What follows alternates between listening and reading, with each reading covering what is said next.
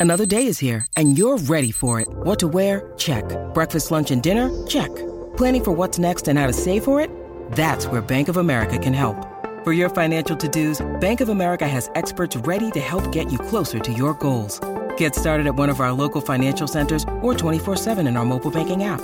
Find a location near you at bankofamerica.com slash talk to us. What would you like the power to do? Mobile banking requires downloading the app and is only available for select devices. Message and data rates may apply. Bank of America and a member FDIC.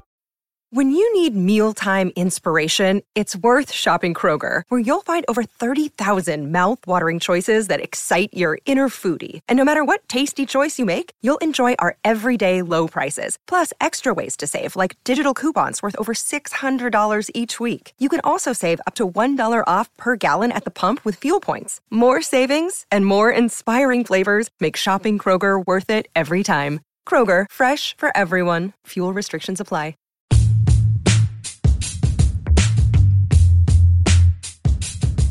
Welcome back to Buckeye Talk, the transfer edition. Bill Landis is transferring to a Philadelphia podcast, but we have to give him a waiver before he can do so, and we're not going to let him leave. It's all about uh, bread and soft pretzels, which That- are basically bread.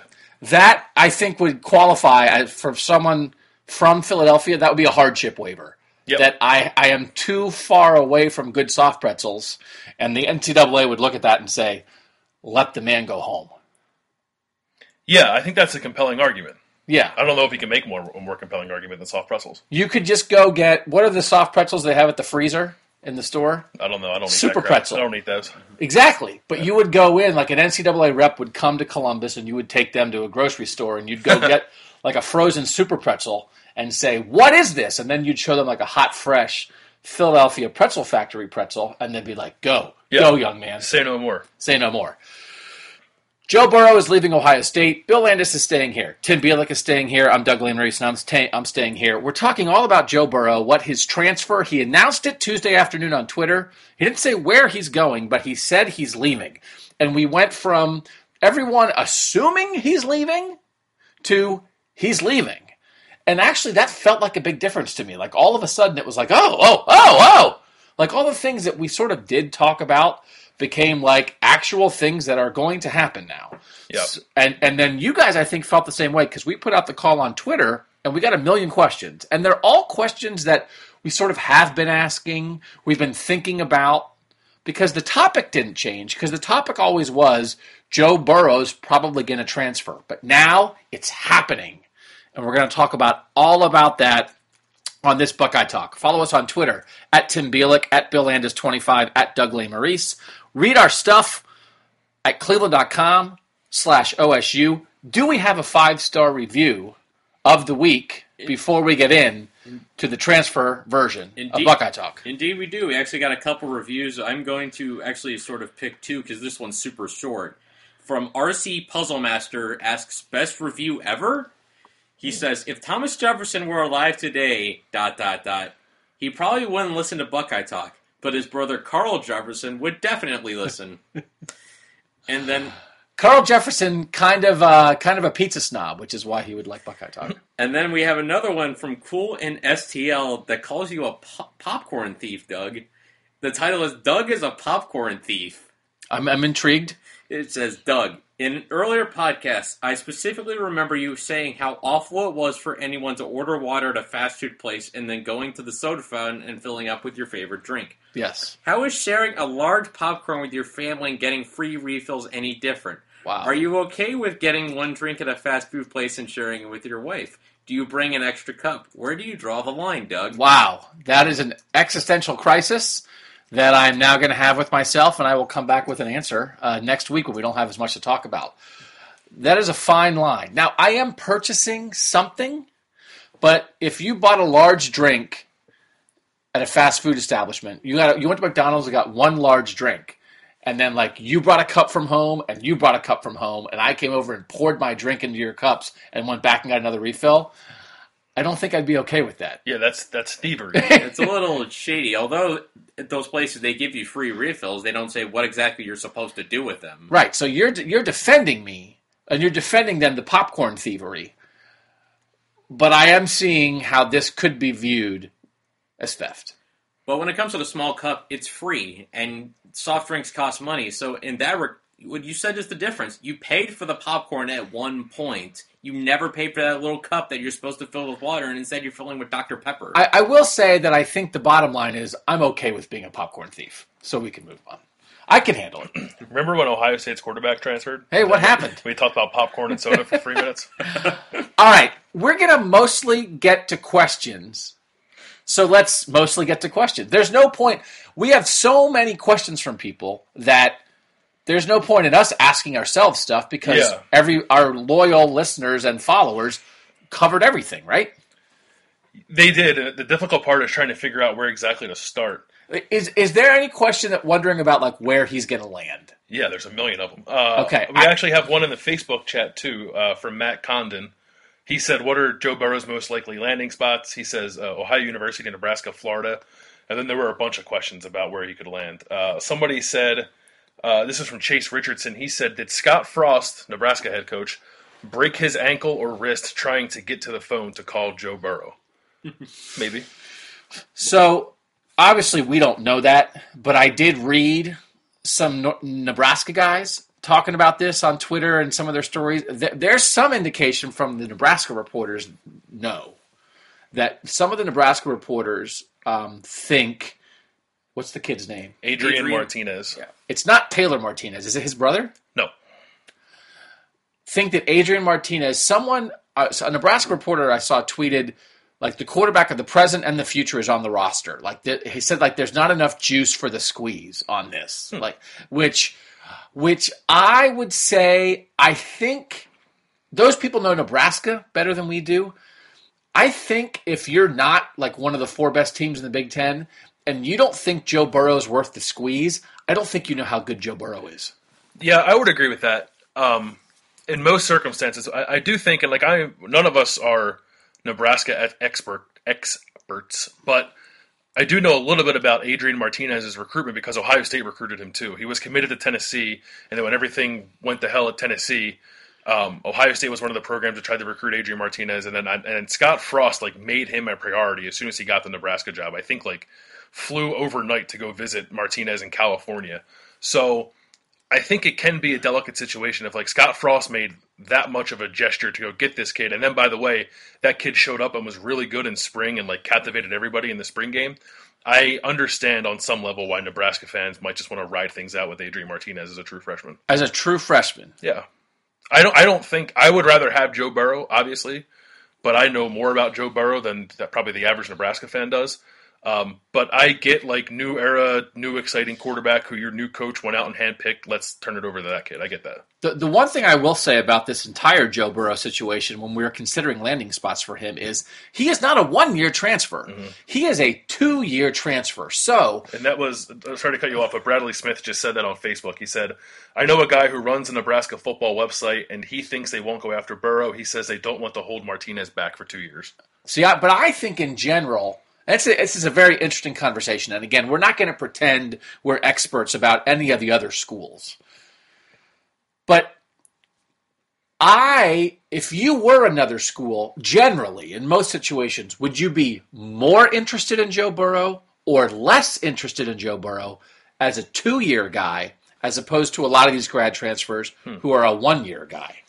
I'd be more interested because you think about it. You would put if you're going to turn over the next two years of your football program, are you going to turn over to an unknown in you know a four star freshman quarterback or a redshirt freshman quarterback who's never played, or are you going to turn it over to a guy with two years of eligibility who's had three years of college experience? Granted, he ha- he's only gotten spot duty, but he's shown on film that he has ability. He knows the college game clearly, and he's got some veteran ability. He, and he knows spread offense. He knows this offense. He knows Urban Meyer's offense so well, having played in it, having learned in it for three seasons. So if you're a spread coach and you're not looking at you know a veteran quarterback who could step in immediately and have an impact, I don't know if you're doing the best job. I don't think I agree with that. I think, and maybe maybe I think a little differently than um, than a college coach would in this in this scenario. That's not me saying I think I'm smarter, but the health of the position group matters to me. Mm-hmm. And like taking Nebraska as an example, Adrian Martinez committed to Nebraska knowing maybe he wouldn't start as a freshman because very few true freshmen ever start at quarterback, especially at programs like that. But now you're putting a two year roadblock ahead of him that he didn't know was going to be there when he committed to come play for your program. And that would be true for any freshman or sophomore quarterbacks on any team that Joe Burrow would go to. I don't know if in the end that would mean that someone wouldn't take him, but I think it's a consideration because it's not. I think a one year grad transfer, we're like, listen, the quarterback depth is not where we want it right now. You're a freshman or a sophomore. We just don't think you're quite ready yet. This guy's going to come in and play for a year, and then you'll be ready. I think that is much more easy to explain than this guy's coming here. He's going to be the starter for two years, and you got to wait a while before you're going to get football in your hands. I understand what you're saying about the specific Nebraska situation and any school that would be in that spot with like a big time young recruit. But to me, when you are a one year grad transfer in any sport, you're basically plugging the hole in the dam. Mm-hmm. You're not really part of the long term health of the program. You're basically looking for schools that got caught short at your position, one way or the other. It's like Andrew Dakich. Yeah. You know, Andrew Dakich was a great find for Ohio State basketball and had a great year. They were desperate. It's not a long term strategy of Ohio State basketball to have Andrew Dakich play heavy minutes for three years or something, right? So, like, I like when we talk about Russell Wilson and Wisconsin, I'm always kind of like, eh, like I don't really give Wisconsin credit for Russell Wilson. Like when Russell Wilson gets counted, I'm always, I don't want to count Russell Wilson as like a Big Ten quarterback in the NFL because it's like, okay, they didn't, they didn't really recruit him, they didn't develop him, they just got the finished product and popped him in because they were short. So, in general, I would rather have the two year grad transfer guy because then to me, a two year grad transfer just becomes your guy. He's there, he plays, he has a whole off season, and he plays again. He becomes part of your program. And so, in terms of like blocking other players, I understand if you're like if you're a quarterback and you thought you were going to be something, and then it was like, oh man, they just brought in this guy out of nowhere, almost like a substitute teacher. Yep. And it's like, man, I'm on the bench for a substitute teacher. That stinks. But if you're Joe Burrow, Joe Burrow is not anybody's substitute teacher. He's the teacher. He's coming in to make his mark. And so I think most schools, and I can understand the Nebraska situation. If Scott Frost wants to get his program off to a right start with a big time high school recruit that he went and got, but even if Joe Burrow went there, it's not like it'd be the worst thing in the world for Adrian Martinez to not play for two years. Is Yeah. Adrian Martinez better than Tate Martell? Maybe. I don't know. Tate Martell's not playing for two years. Yeah, no, that's a good point. I, I, it's not. So Again, I didn't. I didn't. I didn't say my point to suggest that I think that would be in the end a valid reason to not get him. I just think that it, there's another consideration to be made when it's a two-year transfer. yeah, but I but if I were most, and I don't know uh, again. Bottom line, I'm not going to pretend that I know anything. I don't even know. you you researched it. We can go through these, but to me, if you, I- I would look at Joe Burrow the same way as I would look at a recruit. Yeah, Like I'm bringing in a guy, or and it's or it's not even a grad transfer; it's like a junior college transfer. I mean, really, that's more like what it is. And people bring in junior college transfers all the time. Like you were somewhere for a little bit, but now you're here and you're our guy, and we're going to have you multiple years. Go play. So, um, like how we can move to the other questions, and I do want to get more into like the the landing spot. Like how hot how hot of a commodity, how hot of a commodity is Joe Burrow in your mind on the on the transfer, like on the free agent college football market? How hot is Joe Burrow?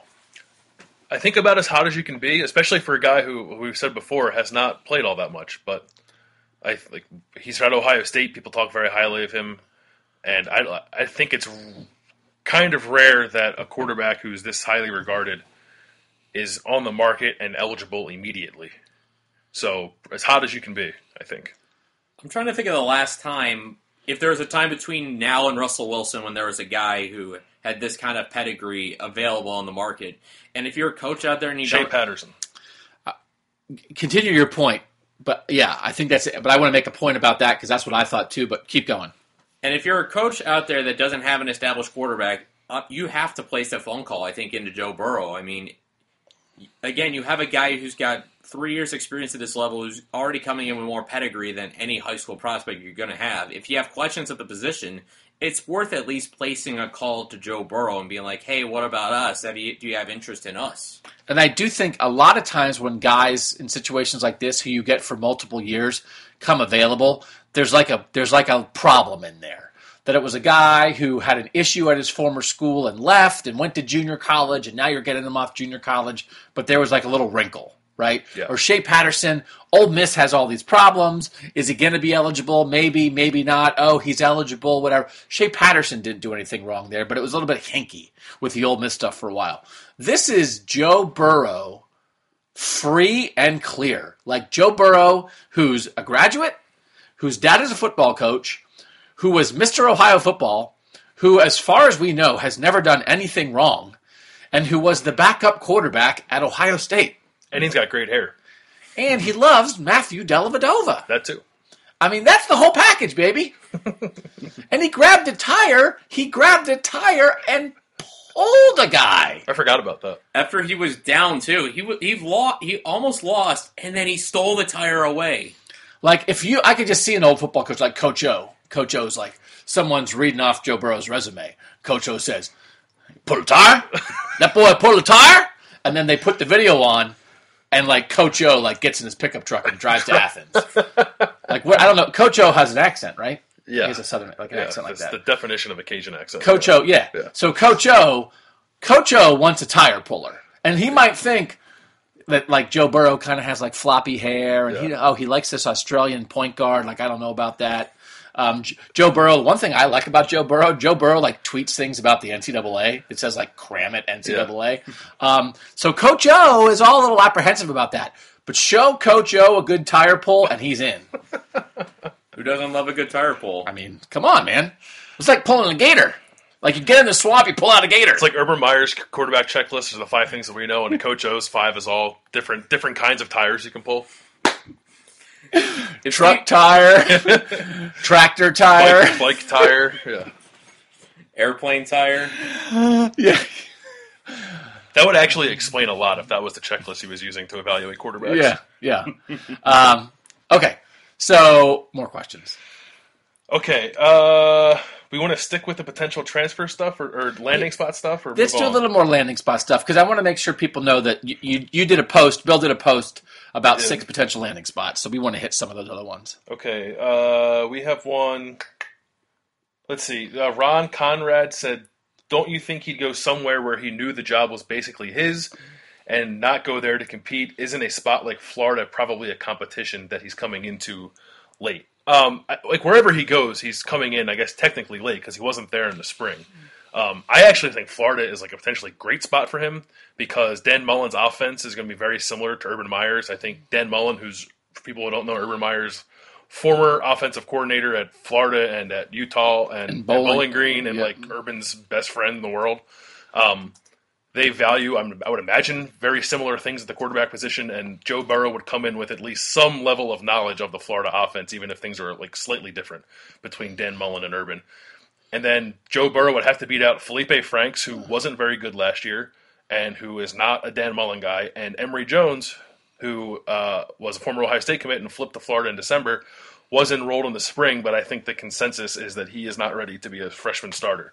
So I like Florida a lot as a potential landing spot for Joe Burrow. And yes, technically, to the question, it would be a competition, but I think it's a competition he would win and probably win easily. He, I don't think he's going somewhere where there's a real competition. Yeah. Like if he say he did he did go to Nebraska, I don't think he would go to Nebraska. Like if Scott Frost was like, sure, let's come, let's see what happens. You know, like Yeah. I don't, I, I don't think, I don't think Joe Burrow's interested in let's see what happens, and I don't think that's a, that's not like a, a position of arrogance or whatever. It's like, listen, if I want to be at see what happens, I just left see what happens for a team that might win the national championship. So I am looking to play. Now, I'm going to earn it, but I need to know that you are sort of expecting me to earn it. And I'm not going in for a coin toss and I'm not going in for a jump ball because I was already in that and I want to play, right? Yeah, I think that's true, and, and this is the question uh, Scott Barr asked that, that kind of lends itself to that. He says, with uh, Joe being an Ohio guy who stayed in Ohio, does he seem like someone who wants to stay close, or use this as a chance to spread his wings and head to the West Coast, or is it a 100% football fit decision for him? I mean, I think he's he's done the academic stuff. Like, I think the only like if you grad transfer, you have to grad transfer to a, a university that has a grad program that your current university doesn't have, or something like that. Isn't that a rule? Yeah. That, that, that that's like the only academic consideration he'd have to make. I think it's ninety nine point nine percent a football decision for him, and I don't think. I saw some people mention Ohio University, which makes perfect sense because that's where his dad's a defensive coordinator. No offense to Ohio University, Joe Burrow is better than that. I think he'll have plenty of Power Five interest. That if he goes to play for OU, it's just because he wants to be home. It's not because he didn't have suitors that were better than Ohio. Plus, Ohio has a decent quarterback back, who I think is a sophomore. Um, Ian Farler asked, "Do we have any insight into Cincinnati's quarterback room?" Um, hard to think they have someone who's better than Joe. Torrance Gibson. They were supposed to have Torrance Gibson, like not a, not a ton, but I did include Cincinnati on my list uh, of schools. I had six of them. Cincinnati has a returning starter. His name's Hayden Moore who was just okay last year. And I agree with that. Like Joe Burrow, I think is better than him. I think Joe Burrow would be the starter there if he went there. Again, I think he can probably do a little better than Cincinnati. Cincinnati makes sense because of Luke Fickell. It's close-ish, but well, it's in the same state anyway as Athens. It's not really that close. Um, but I don't. Yeah, I think I think UC is is probably like a, I don't know, safety safety school. We have safety schools and reach schools when you're a grad transferring. Like if Yeah. you're a normal person, you apply to schools. Um, but I think it's an interesting one to keep in mind. But yeah, th- they have a returning starter, but I think Burrow can win that job too. I mean, I, I- I think he's wide open. I would imagine he's wide open. Um, his dad's a college football coach. I mean, his dad works on Saturdays, so so obviously his mom could still come see him. But I mean, like, I think he's, I think because there's two questions here, right? I mean, one is like I want to play, and that means I want to play for like the best team that I can play for that sort of is guaranteed for me to play, right? Mm-hmm. And then the other thing is like path to the NFL. And those aren't necessarily the same things because, like, for instance, if he went to Ohio, he, that would not be the best school that he could play for. He can absolutely get to the NFL from Ohio. Yep. We've seen that a million times over. And if he, if, if, here's what I think would be possible. Like, uh, like I can't tell if Florida, uh, LSU, met, uh, if I go to Ohio, I'm the guy, and I'm just going to go to the MAC and throw for five thousand yards for two straight years and try to be a second round pick. And and you know what? Like it worked for Ben Roethlisberger, and it worked for Josh Allen at that level of competition, and it's worked for a million different guys over the years. So, like in my mind, it's fun to play this game, and I feel comfortable playing this game now because Joe Burrow has announced it. Like, hey, because he's going to be fine. Yeah, But if it's sort of like if there's like stuff that's like a sixty percent fit, uh, Oklahoma State, Arizona State, uh, UCLA, but but like nothing feels exactly perfect. I think the idea of like you know what, go play on my dad's team and like roast everybody is not the worst option in the world to me. no, I suppose not. I think. I, I guess that's the thing we don't know is like what's what's more of a consideration, setting yourself up for the NFL or setting yourself up to win a championship of some kind at the college level. Because the thing is, too, I would. Re- so to me, if you go to Florida, you're going to a good program with a good coach. If you go to UCLA, you're going to a good program with a good coach. If you're going to LSU, you're going to a good program with a coach who's kind of on the, I don't know what, Yeah, um, who might not be your coach the second year you're there. Like if you're going to Arizona State, which is like you're going to Arizona State, which is like a good program with a coach who doesn't really seem to know what he's doing in Herm Edwards right now. I- think it's possible. Like if you can go, it's like if he goes to Florida, like they might win the SEC East with Joe Burrow quarterback.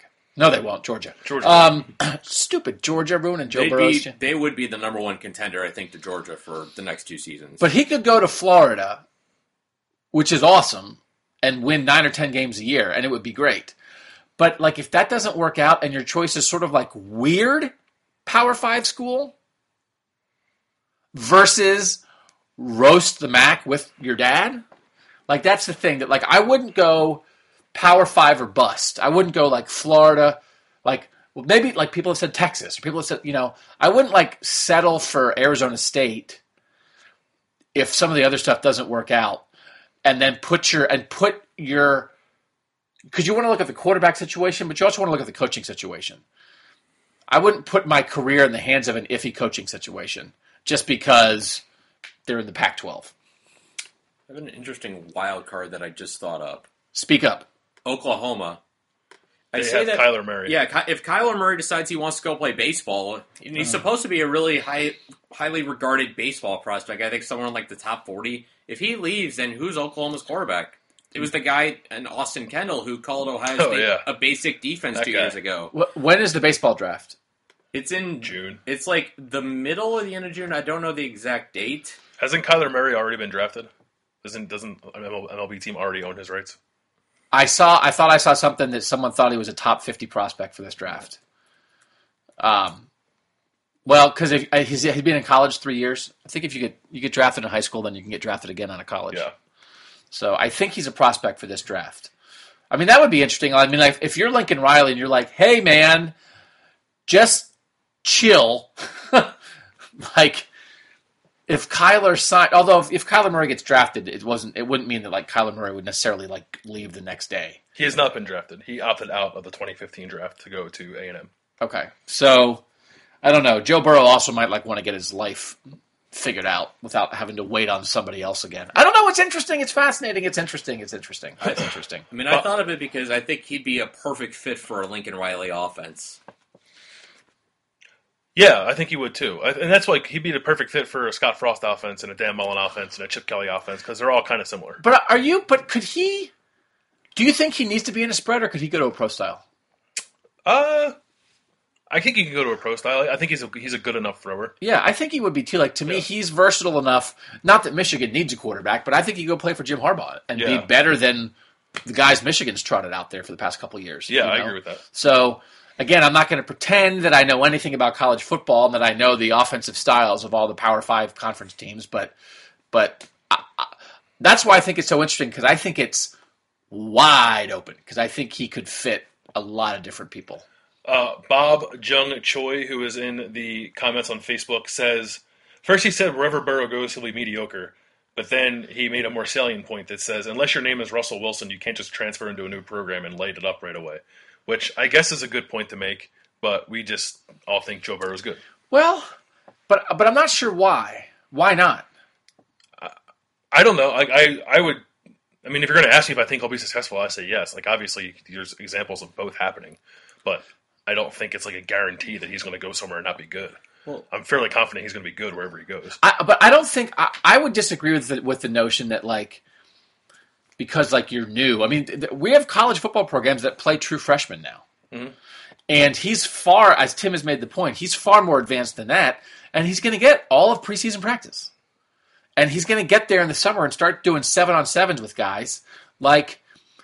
he- He's not transferring in the middle of the year, and they're not asking him to like. He's not transferring in October Yeah, he's going to get a whole preseason camp as a guy who's been through three preseason camps in college and three spring footballs and has competed and has made throws in front of 105,000 people. Like I, I just I disagree with the notion that that he can't step in as a grad transfer and and learn the offense and be ready right away. And to, and to his point, I don't know if uh, if Russell Wilson was Russell Wilson before he went to Wisconsin. I think people knew he was a solid quarterback at NC State. He went to he went to Wisconsin, lit it up, won a Big Ten title. Was a late was a third round pick to Seattle. Who was, who was picked after a punter, and all of a sudden became Russell Wilson. Yeah, no, he was good at North Carolina State, but he got they booted him for Mike Glennon, who also was an NFL because quarterback. he's tall. Yeah. So, I mean, but I mean, Russell Wilson. Russell Wilson was a starter at North Carolina State. So there is a difference of like you were a starter, now you're transferring to be a starter. Joe Burrow's never been a starter, but I think for for any quarterback that could maybe come be your starter who has never started a game, whether that's an incoming freshman or a junior college guy or a transfer or a grad transfer, I think he is as ready as anyone who would fit that description could be. Now, not as ready as Russell Wilson because Russell Wilson was a full time starter. But short of that, I mean, Joe Burrow has done everything else. I agree. Yep. Okay, let's do some more Facebook questions. Um, Facebook is getting a lot of love. We make sure we want to make sure we don't turn our back on Well- our loyal Twitter questions just because we're enamored with this newfangled Facebook. my thinking was that we're not going to be on Facebook for two hours because I'm not going to hold my computer like this for two hours. Um, so I wanted to get to the remaining questions in Facebook before we shut Facebook down. That's a good plan. Okay. Agreed. Um, so I'm just going to bounce around then. Um, Michael Hahn says with Joe Burrow transferring and if Dwayne Haskins absolutely kills it this year and considers the NFL draft, you see Urban potentially recruiting two quarterbacks in 2019 recruiting class? Um, I think either way he might try to get two. Now, I think it's going to be really difficult to get two, and you've seen their quarterback recruiting lately has been a little weird. They are still the favorite to get Grant Gunnell coming off his official visit two weeks ago, but in the meantime, they offered Dwan Mathis, who's a Michigan State commit. They just hosted Graham Mertz, who's a Wisconsin commit, and like none of those guys fit the bill of a quarterback who would come in a two-person recruiting class. If you get like, they're just too. I think they're too good. Okay. Um, But that being said, I think you- could see them get one of those guys, and not. I don't think Dwan Mathis because I don't think they're going to push for that in the end. But they really like Graham Mertz. I think if they can flip Graham Mertz, they would love to flip him. I just don't know if they're going to be able to. And take him instead of Gunnell. Yeah, I think they see Gunnell and Mertz as even. It's just it's taken a long time for them. Mertz committed to Wisconsin in October and then got a bunch of offers, but then never visited anywhere really. And now he was in Columbus for a rivals camp, so he stopped by for the first time ever. Um, so I think they'd be happy with either one of those two guys, but they I don't think they get. There's no scenario in my mind where they get both those guys. What would it make sense? And I think I think you're right because then again that's that's the whole point of this. Too Yeah. many good quarterbacks. Right. And again, joking about it, that's actually the problem. Yeah, That's why this is happening because they have too many good quarterbacks. yeah. I think could they bring in like a second quarterback in this class in the end, for lack of a better word, under that guy. Like Yeah. they bring in like the fourth best quarterback in Ohio who was gonna go to Toledo. Yeah, I think I think that's the profile of somebody you're looking for, and I don't really know who that is. Um, which is fine, which would be fine, right? Yeah, yeah, they did. They did host on. So on Sunday they hosted Dwan Mathis, the Michigan State commit. They also hosted Sam Johnson, who is also from Michigan, who just committed to Boston College, but like could not have been happier about the fact that Ohio State was showing interest in him. And this is just pure speculation on my part, but Sam Johnson strikes me as the kind of kid that, although he is committed to Boston College, if Ohio State came to him in October with the quarterback already in the class and offered him, he might consider it. And a kid like that, he's a three-star prospect. Um, kind of raw, but I think he can see it a little bit that, that maybe he could develop into something. He strikes me as the kind of guy who might jump at that opportunity And- just because he loves Ohio State. And so and so Urban could say, Addazio, take this kid, keep him Yeah. away from D'Antonio, Right. keep him warm for me. I might want him later. yeah, yeah, maybe. Yeah, Probably. Friends, friends. Probably. That's what friends are for. The Dwan Mathis thing just strikes me as simply maybe something as simple as Ohio State just doesn't want to make sure they're left pulling the bag and have nothing in case Grant Gunnell in the month before he decides suddenly maybe Oklahoma State or LSU tickle his fancy or whatever. So they just they want to have a guy. That's basically what this sounds like to me. Is they just want to get somebody. They, I mean, they've had multiple years in fairly recent times where they ended up like with their quarterback of choice flaked on them, and they wound up grabbing guys late in the process. And so it sounds like they're trying to be prepared and not Yeah. let that happen. I mean, they that's how they wound up with Dwayne Haskins.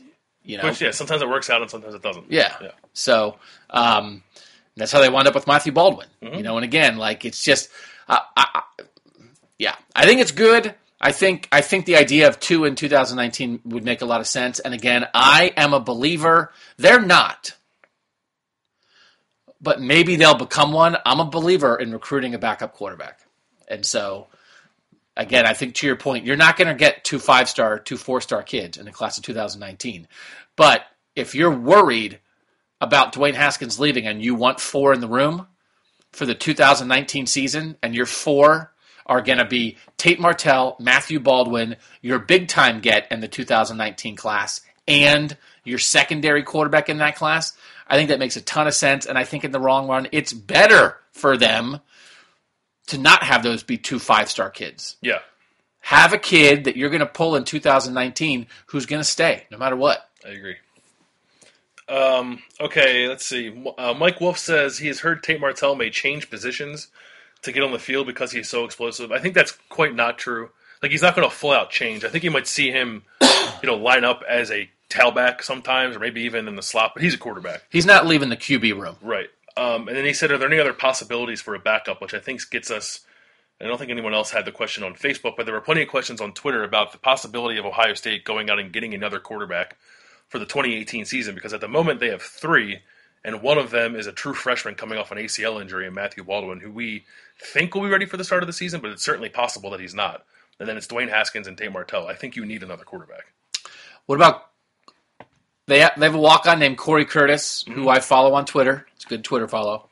Um, I don't know anything about him, but are you sure that someone you would get in the grad transfer market at this point would be better than him? No, uh, not not sure. Uh, fairly confident, I suppose, but I think what you're looking for, and I wrote this. I wrote a story about like it's Dwayne Haskins' time, and we're going to talk about Dwayne Haskins. Um, and like what does this mean? And the, the point that I made is I, I do think you need a buffer between Haskins and Martell, and then Baldwin. I don't think you want to enter a scenario where Matthew Baldwin has to play this year, which like we've seen it at Ohio State. The third quarterback has had to play in the past. It's rare, I think. We don't act like it's the norm, but I think you want to position yourself where if you have to get to that third quarterback, it's like someone kind of reliable, whether that's a career backup at another Power Five program who like came to Ohio State to enjoy the ride and maybe get a conference championship ring, or uh, I don't know a JUCO guy who just wants to get to this level and and then see what happens.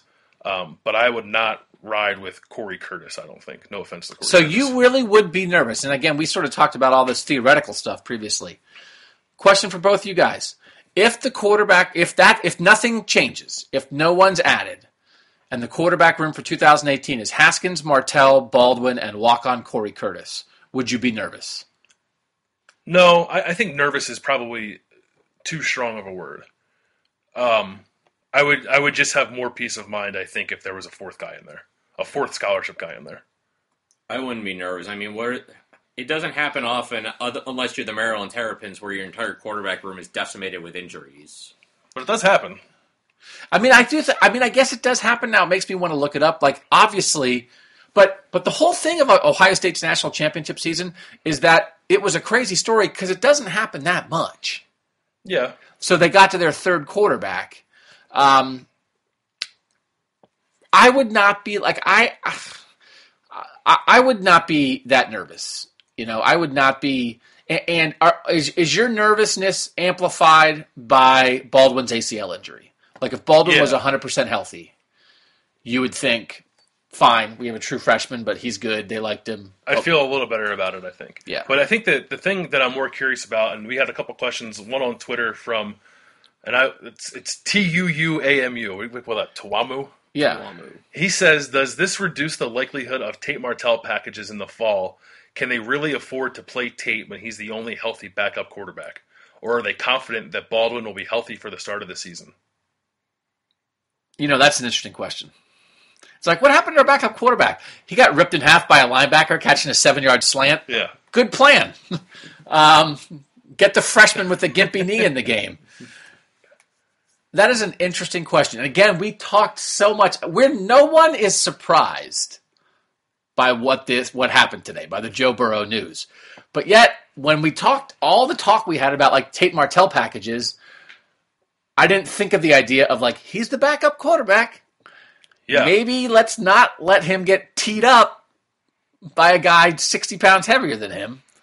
Yeah, no, I think I think it will if they go into the season with just the three, I think it will change how they use Tate. Like I think Tate will still play because I don't know, if they'll be up by seventy on Oregon State. Yeah, that's quarter. different. You're just the backup Yeah. quarterback playing but, a garbage But time. the situation that you have laid out time and again was like second and whatever from your own eleven yard line against Penn State. Yeah. Tate Martell's not coming into the game.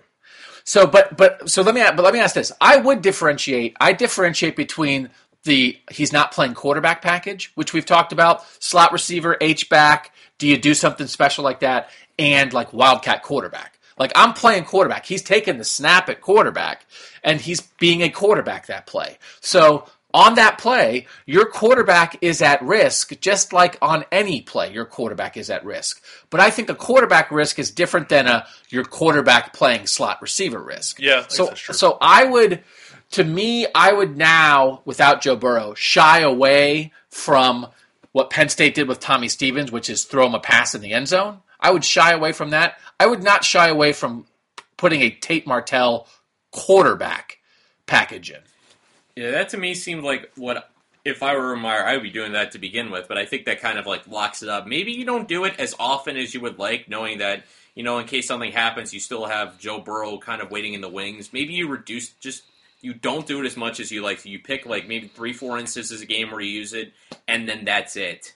But are are you more are you Tim more fearful of a quarterback injury because you just lost a guy out of your room?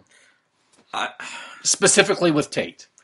No, because honestly, I mean, the idea that like, having less quarterbacks suddenly is going to make the other quarterbacks more injury prone is there's no analytical proof of that. I mean, Mar- like I mentioned, Maryland went through four quarterbacks last season. They had four. They had four quarterbacks when the year started. Three got hurt, and they were on their fourth string. Those things, injuries ca- happen, and who's to say there could have been a situation where Joe Burrow stayed? All three quarterbacks got hurt anyway. We don't know. Injuries are s- impossible to predict. It's like the weather; you can't predict it. I From- can. Okay, then tell me how warm it's going to be this weekend in Toronto. Uh, 68, partly cloudy, 13% chance of rain on But- Saturday. What is that Celsius? Do you know? It's like No. 23. It's like we live in America. like actually fun fact we'll get back in quarterbacks i did change the thing in my car to kilometers to make sure i knew i could do that Oh, that happened to me. Quick tangent. I, we drove to Toronto a few years ago, and then we got into Canada, and it's like Toronto is however many kilometers away. Like I have no idea how far away that is, and my GPS wasn't working because it this I don't know was a piece of crap that didn't work in another country, so I was lost in Canada for a little bit. Really? Yeah, yeah, Yeah. that's a real thing. Yeah, that's I was smart. well for me i know my cell phone works in canada so i'll be able to use gps when i cross fancy. the border Okay, uh, let's do two more things from Facebook, and then shut Facebook down so my arm can get out of this position. Um, The things that we do for you people. yeah, or you could just His change arm arms. is numb. no idea how hard this is. you could just change arms No, I like it because it's it's blocking the awkward uh, face-on shot that you would get otherwise. Oh yeah, We, it'd be right on your crotch. Yeah, right.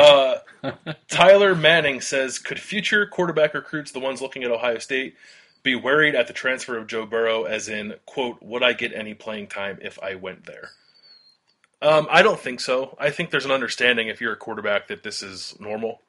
Alabama was losing quarterbacks at a crazy, crazy clip, and Tua Tagovailoa didn't care, and Jalen Hurts didn't care. Now Jalen Hurts might transfer, and it's just like it's the nature of the position. I think um, if Burrow stayed, maybe if you had Burrow, say Burrow and was a starter for two years, and then you had Haskins, and then Martell was also on the roster. Even if you thought one of those guys was going to leave, and you were a 2019 quarterback, maybe that would scare you away a little bit. But a quarterback transferring, in my mind, is not to Ohio State's detriment recruiting for future quarterbacks.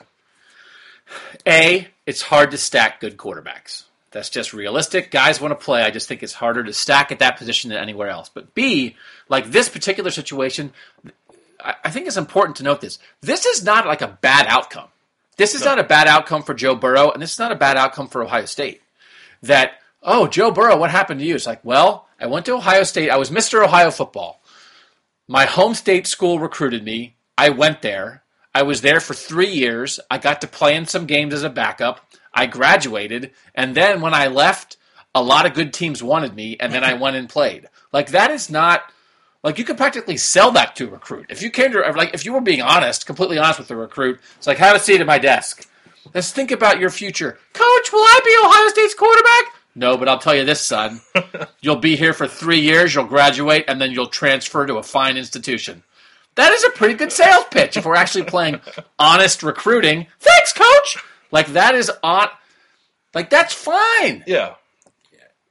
Yeah, I think it's normal. If you told a any high school prospect, any high school quarterback that he'd be starting for two seasons, they'd almost all would sign up for that in a heartbeat. You might not get there how you want it, but it's Machiavellian. Machiavelli said it: the end justifies the means. Love that guy. I've been waiting to use. He's it. ruthless, right? Well, He'll, I- ju- he'll kill you. I thought that was Tupac. Um, well, no, here's the thing. I'm talking the philosopher Machiavelli. Who uh, that's who I'm talking about. Yeah, he's the one talking about rap. I don't know anything about rap. um, I can't remember. Tim threw me off. I'm sorry. Next question. Last question from Facebook. From Scott Barr, he says, Does this put more, and he can capitalize more and capitalize less, does this put more or less pressure on Dwayne Haskins before the season begins? What's your answer, Tim? This is almost a good segue into part two, but it, it puts less pressure because he's the guy. There's no battle. The I, I said it a month ago. Joe Burrow is going to be the one to decide who's Ohio State's qu- starting quarterback, not Urban Meyer.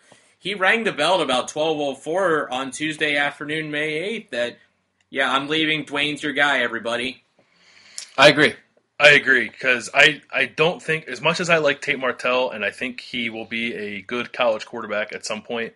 I don't think Dwayne Haskins is looking over his shoulder at Tate Martell. I don't think so either. So I think it's less pressure. Like he's got to perform, and like this is what he wanted, and now he's got to he's got to own up to it. And certainly there's pressure that comes with that, but I still think this situation will be less pressure packed than it would be if Joe Burrow was hanging around.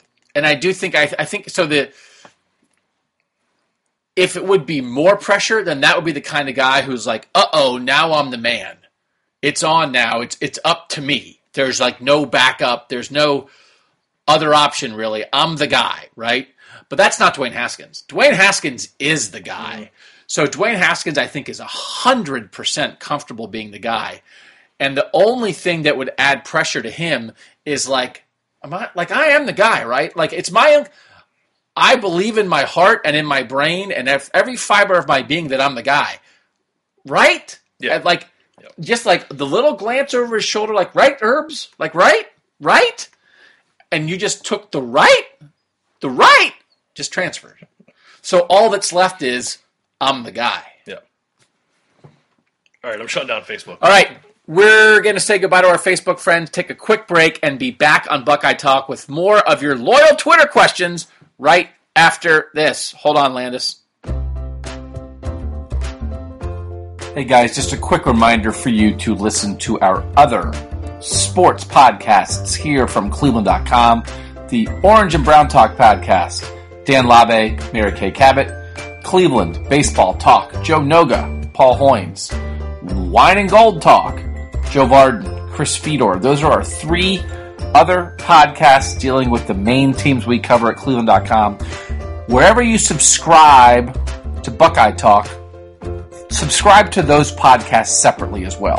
You won't miss a thing. And then, of course, Takes by the Lake, my other podcast that deals mostly with the Browns and the recent NFL draft, but might expand um, into other things now that we know the Browns actually have a quarterback in Baker Mayfield. So subscribe to our other Cleveland.com podcasts. Don't miss a thing. And now back to, let's be honest, your favorite podcast, Buckeye Talk.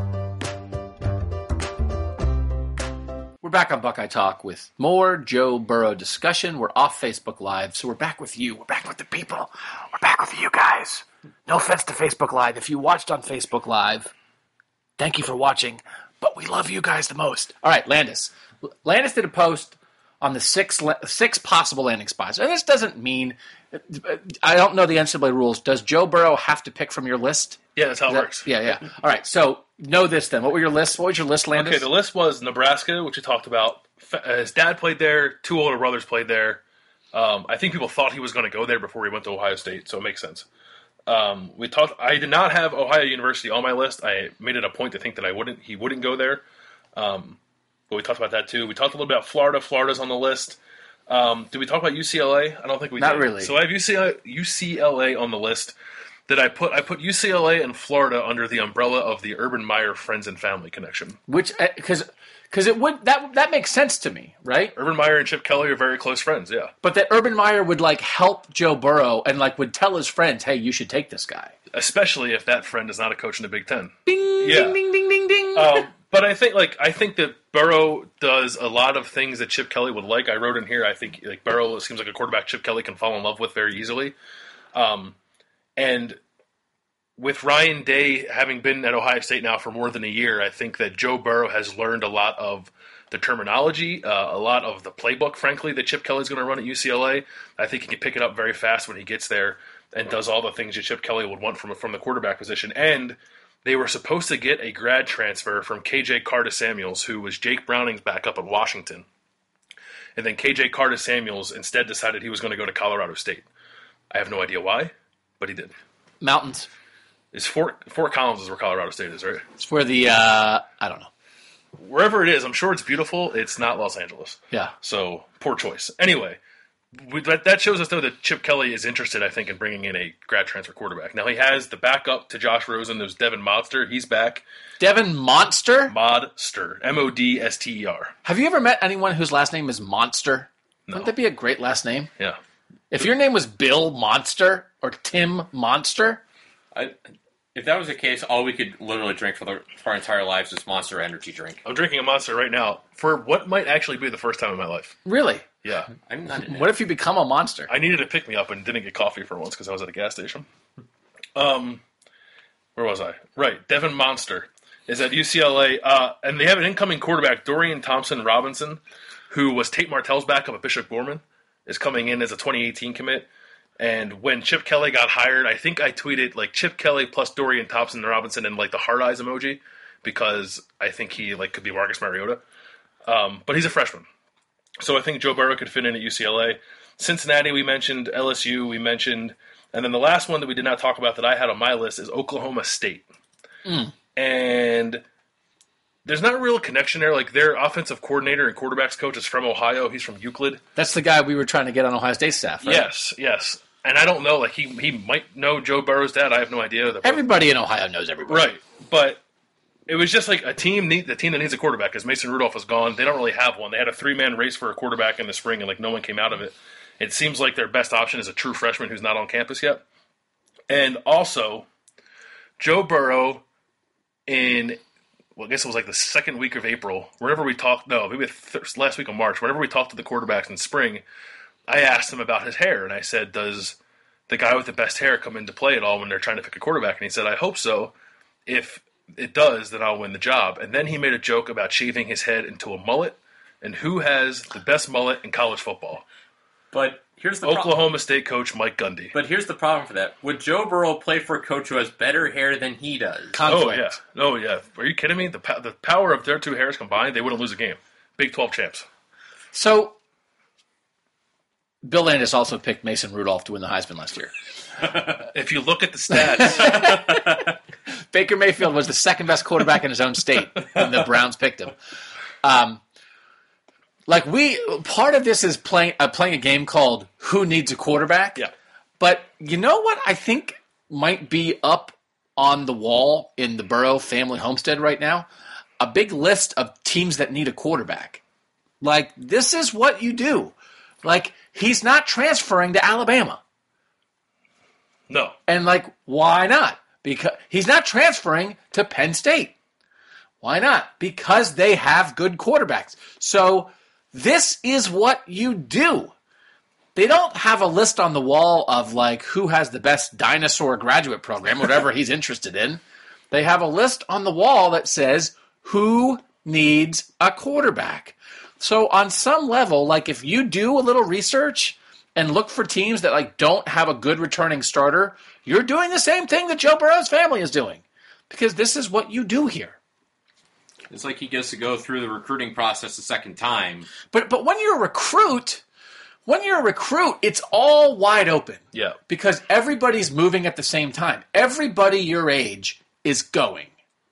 And all you have to think now, again, we talked about stacking quarterbacks and it's hard, but you know what? You kind of just go and everybody goes and everybody recruits quarterbacks and everybody, you know what? You'll have your turn. You think you'll win the job. You'll beat the guys out, whatever.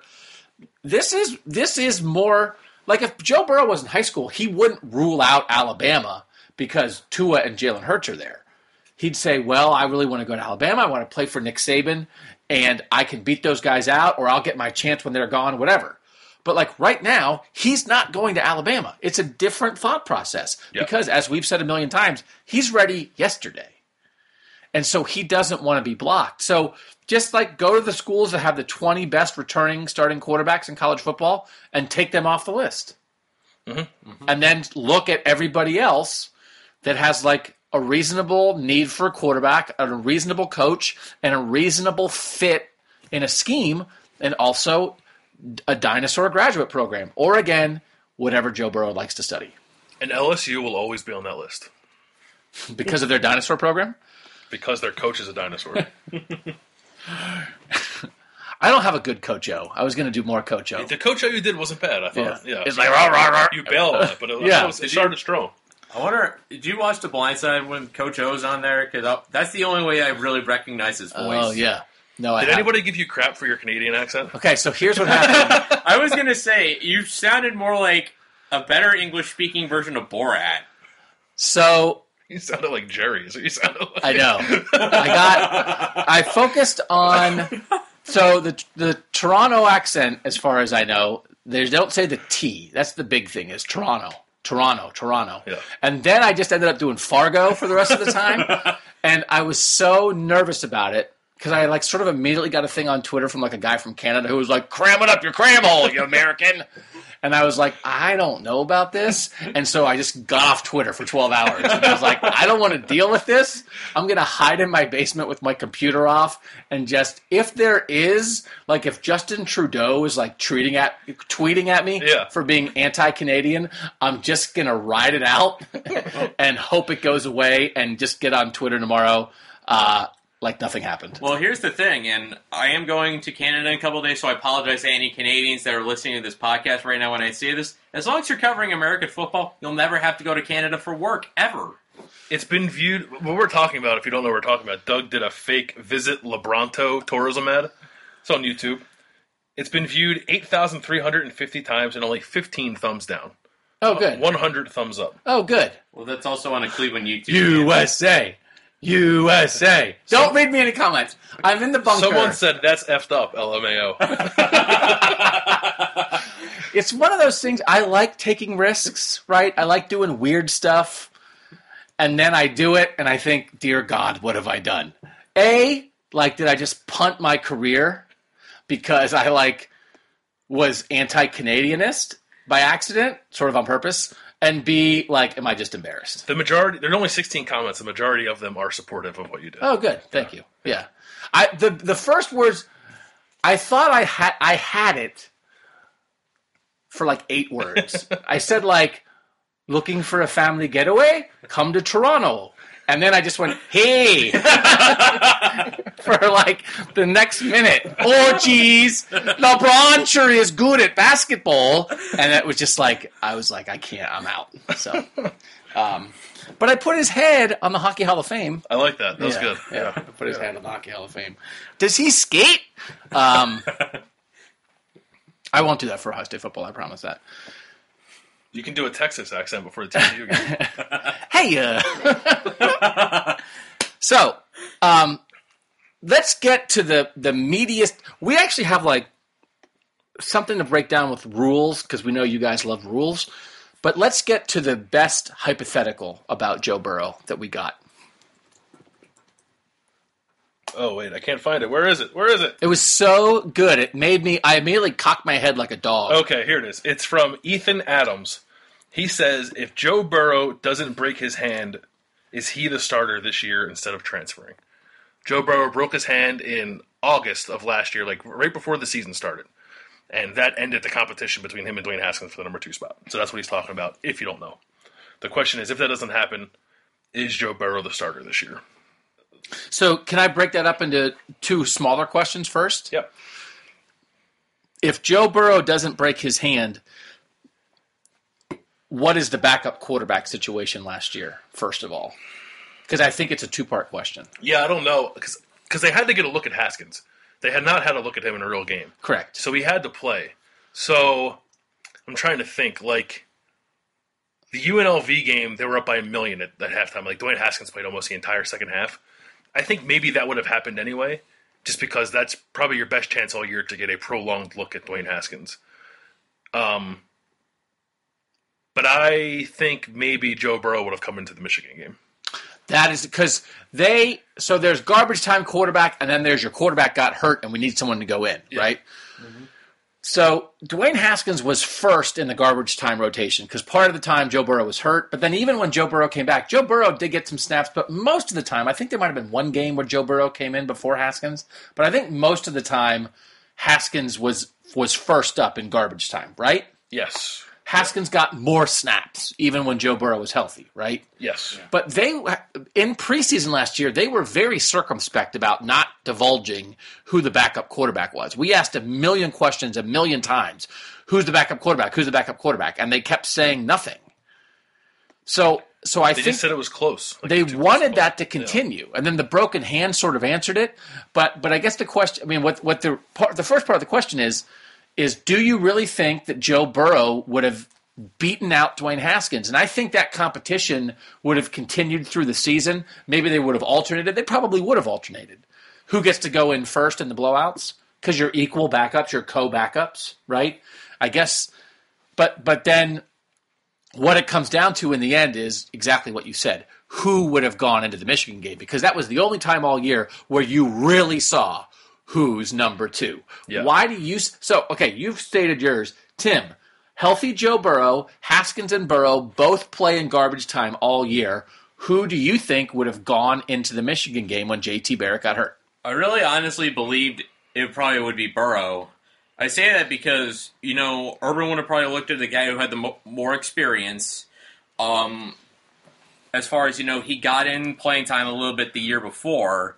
He'd already been sort of like two A, I guess, having already gotten onto the field, and that would have also really taken away um, when it comes to this year. What what everybody is clinging on to for Dwayne Haskins' hype is what he did against Michigan. If that's gone and that's Joe Burrow, we're talking about a completely different quarterback narrative. How Burrow is the guy that rescued Ohio State when JT Barrett got hurt in the in the second half of that game. How he led them to the win. You know they're playing for a Big Ten title. They win. And they go the, they go to the Cotton Bowl, and then we still have this unknown quarterback in Dwayne Haskins. We still know nothing other other than we've been told he's got a rocket arm. I'm not like trying to downplay Joe Burrow at all, but he also might have thrown a pick. You know, I mean, like you just gave you just gave Joe Burrow the Dwayne Haskins result, which would not have been guaranteed. I so let me ask you this. This is a second part of the second question. Second part to the first question of the question that I divided into two questions. if you believe that Burrow would have gone into the Michigan game, do you believe that because he, over the course of the season, would have, for lack of a better word, won the backup quarterback race? Or do you believe that because in that situation, they still would have been close and Urban would have gone with the guy who is A, older, and B, more like JT? The second part. Okay. Yeah. So it's more fit and experience. What do you say, Tim? Agreed with Bill. Okay. I think Haskins would have still gone into the Michigan game because I think over the course of the season, I think the cor- over the the entirety of last season for the backup quarterback job would have been a microcosm. Actually, the spring would have been a microcosm of that, but it would have been the same as the battle they had this spring, which is you're both good. Who's a little bit better? And I think over the course of the whole season, we saw Dwayne Haskins make a mistake, mm-hmm. throw throw some picks. Didn't he have a weird fumble like when it was wet? against Illinois. Yeah. Like Urban was like, "Nah, that was terrible," but they put him back out there. Then he made some plays. Like you could see Dwayne Haskins learn and grow on the fly. I believe the same things that led them to pick Dwayne Haskins this spring. And again, the point here is we know they picked Dwayne Haskins because Dwayne Haskins didn't transfer. Joe Burrow transferred. Yeah. So, so it's like it's sort of like, well, what? Well, they didn't tell Joe Burrow, you won the job. And he said, I'm leaving. Like, at the very least, they said, it's still too close to call. And he said, the heck with it, I'm out of here. But my guess is that he got some indication that they were either leaning Haskins or going with Haskins. And that's why he left. We can talk about that too if you Yeah, want. yeah. But but I think what what happened in the spring is the same thing that would have happened over the over the course of the year, and that like in in the in the meat grinder of the Michigan game, when you need a guy to go in and make a play, you would have put in the guy that you thought was the best player, who I think you may have decided was Dwayne Haskins because you decided that this spring that it was Dwayne Haskins, and so I don't think that the Joe Burrow broken hand is necessarily a butterfly effect in that regard. So that's only the first part of that question. The second But part, What, uh, I guess maybe this will go into your second part, but in my mind, the thing that made them decide that Dwayne Haskins was the better player is what Dwayne Haskins did in the Michigan game. Okay, so let me ask that. Let me ask this then, because again, Tim, you laid out that scenario too. So let's say Joe Burrow did go into the Michigan game. Does that automatically mean in your mind that Joe Burrow would have won the job this spring? Simply going in, no. I mean, it's, I think it's based on whatever the result was. So you think the deciding factor in the quarterback battle this spring was in the end Dwayne Haskins got it done against Michigan? Certainly part of the decision. I don't know. like all things considered, if like, you, like you, they charted everything and they've they've gone through everything with both players, and then in the end it was very close. Yeah, I think like the Michigan game was Dwayne Haskins' trump card. Tim, Yeah, I'm pretty much right in line with Bill. It wasn't everything, but it's like a tiebreaker. I think Dwayne Haskins' trump card was his arm, and I think they are who they are, and and we've had this discussion a million times. I think anybody listening to this has some understanding of of how Dwayne Haskins and Joe Burrow are similar to each other and a little bit different from each other. And mm-hmm. Bill, I think you've made some good points over the course of this spring about how they're probably not as different as sometimes we make them out to be. But clearly, Dwayne Haskins' thing that he does the most different from Joe Burrow is like have a rocket. Yep. Not that Joe Burrow has a bad arm, but Dwayne Haskins has a cannon. And and my belief of why Dwayne Haskins won this job is less tied to he has proof of getting it done against Michigan and more tied to who he is, how he plays, their understanding of their willingness to shift the offense enough to accent what he does best and their belief that the best way to get over the top against the best teams in the country in the playoff is with a guy with a big arm and none of that would have changed. Burrow would still be Burrow and Haskins would still be Haskins. And so to me, I don't think much would have changed because to me, my assumption and my belief is that that is what did it in the end is just who they are and how they play. And there's just a little more top end ceiling with Dwayne Haskins. And I think they would have come to basically the same conclusion. Seems plausible. Hypothetical. in conclusion, the hypothetical question, the answer is maybe. Maybe I love that stuff though. I mean, that was a great question. But Yeah. the, but uh, uh, also though at the time there we wrote and asked a lot about it. It was like did, did Joe Burrow did like Joe Burrow like seal his transfer Yeah. with the broken hand because he just took himself out of the running and then actually he did get back into it more than I expected when he broke it because there was some uncertainty about how long it was going to be. If it was going to be like a two month injury, he wouldn't have played till November, but he was back. When did he play? He only missed like four games I'm looking it up right. now. right? I mean that that he did. It seemed less devastating to his chances and to his standing in the end than maybe I believed that it would be when it happened, He played on November 20th, or sorry, September 23rd against UNLV. which was game four, right? Game four. Yeah. So he played. So he only missed three games because of the injury, and then I guess he had the brace on his hand, Mm-hmm. and I think they worked him back a little bit. I think when he did he throw against UNLV? He did. He did. Okay. Four for four. Shit, how comes that guy? How's that guy not the starter? Four for four? Lit up the Rebs? What's up, 37 Herbs? yards, no touchdowns. What? 37 yards? What is going on? He on? started the year six for six. What? Someone asked. There was definitely a question of, uh, like, like, are you going to cry or did you cry when Yeah. you read the news? Um, Wist- wistfully gaze off into the distance. I would play Cats in the Cradle, but I'm sure like that there's a rights issue, and I'm sure it would bankrupt the company somehow, Yeah. one way or the other. Yeah. So, and the cats, I'll just sing it. cats in the cradle and the silver spoon. Little Joe Burrow's going to Gainesville. um, do we want to do predictions real quick? Hard, fast, hard predictions before we get to the next question. Joe Burrow this fall will be the starting quarterback, assuming we think he'll be the starting quarterback for. Florida. Florida. Okay, You said hard and fast. Boom, boom, boom. That's good. I don't, I don't, I don't know. I'm just making it up. I, I actually here's you're looking at your phone like you have a text that says my Joe girlfriend Burrow's just going texted to me and said if you didn't vote, don't come home. well, Joe Burrow transferred, man. How am I supposed to Well, get out should and we vote get today? into- I think we can vote. I think we can vote for another hour. Can you vote illegally at my polling precinct? Maybe it's fine. We also discussed, you know, the, the ruling why, in particular, why Florida may be a better option than Nebraska. Because aren't there? We, t- as you and I talked about, Doug. You know, the rules for, you know, now that he's a grad transfer. Uh, no, no, no. We're not at the rules yet. We're going to do a whole rules section. Okay. I was just going to say that, like, it's LSU seems like a very hot name at the moment, and we know just this just happened. I don't think that would be good for him. Agreed.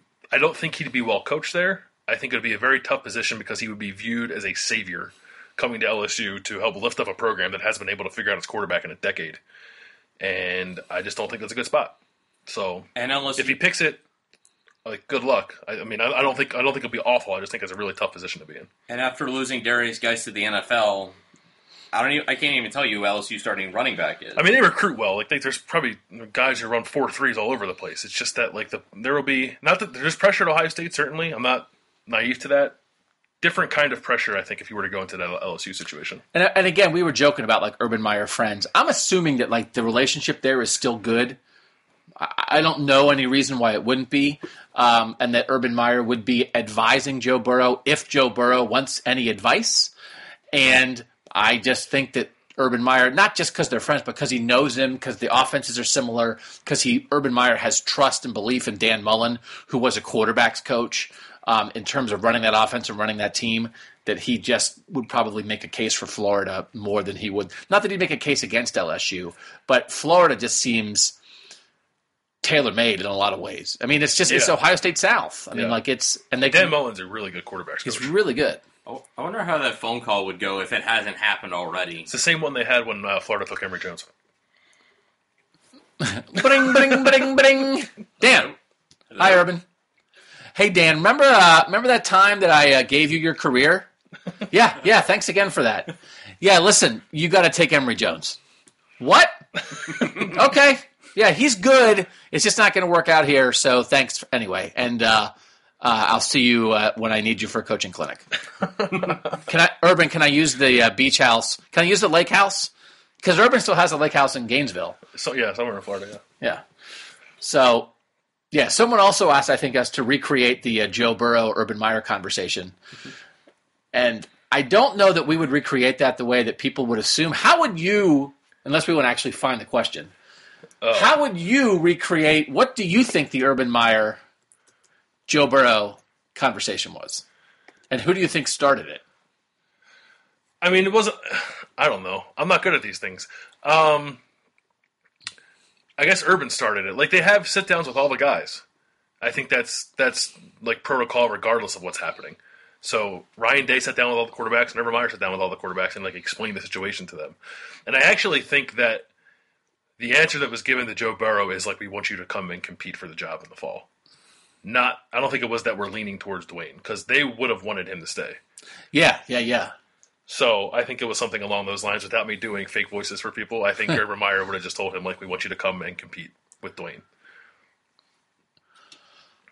I think uh, they had that conversation, and Joe said, "Okay, I'm going to take all this information and um, and take everything under consideration." And then, like two days later, like there was a knock on Urban's door, and like a headband peeked around the corner and said, "Like I'm out," and Urban was like, "Dang it!"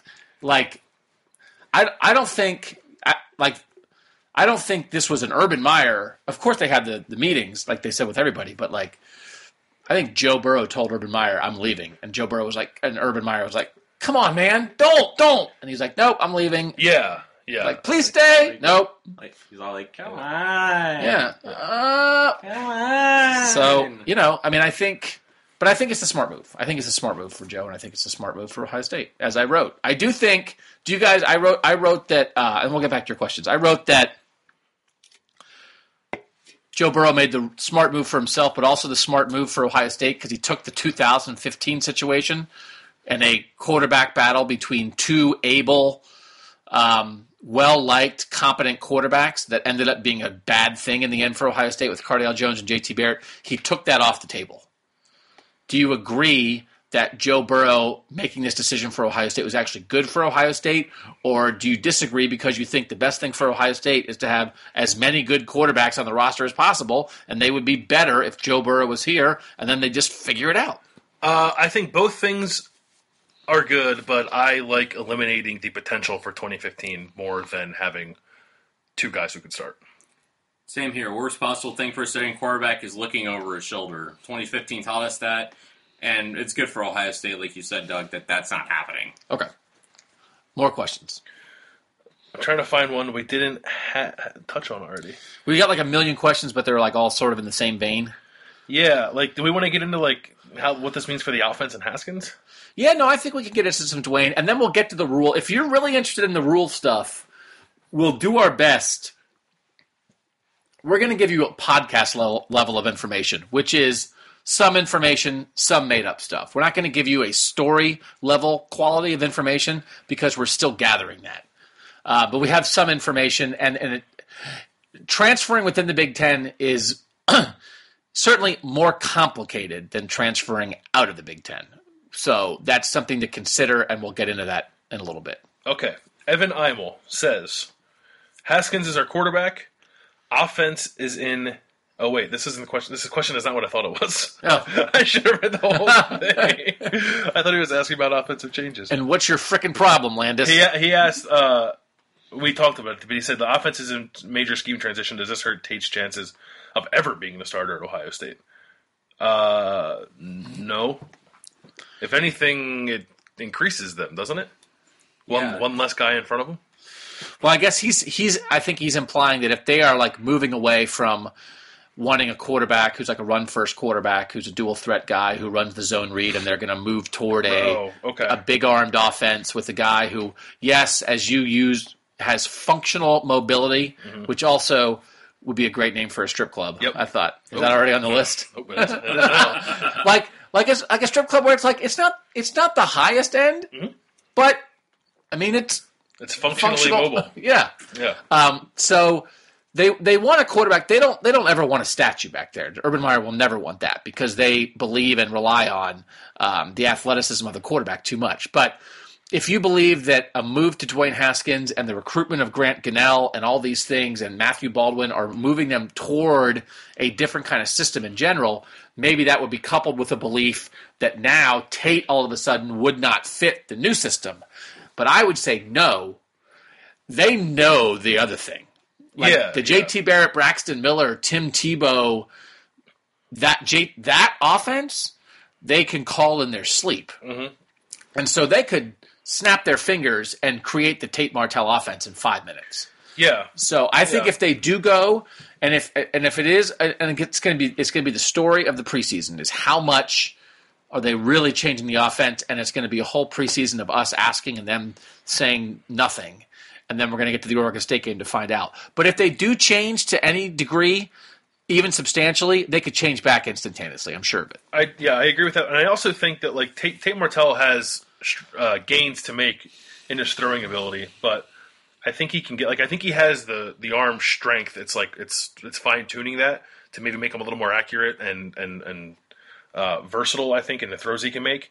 Um, so like at the moment, the offense are going to run with Dwayne Haskins. Like at the moment, I don't think Tate Martell can run. But if you ask me that question again in the year, my answer could very likely change. And it's also one of the things I think a lot of times at some levels people get wound up about, not wound up, people believe in the idea of your backup quarterback should kind of be like your starter. So if they have to come into the middle of a game, you can sort of do the same thing. But again, everybody on this roster has run this offense. Yeah, And so I do think if if Dwayne Haskins did come out in the middle of a game for any reason, at, the game that would not not because it was garbage time, but the game was still on the line.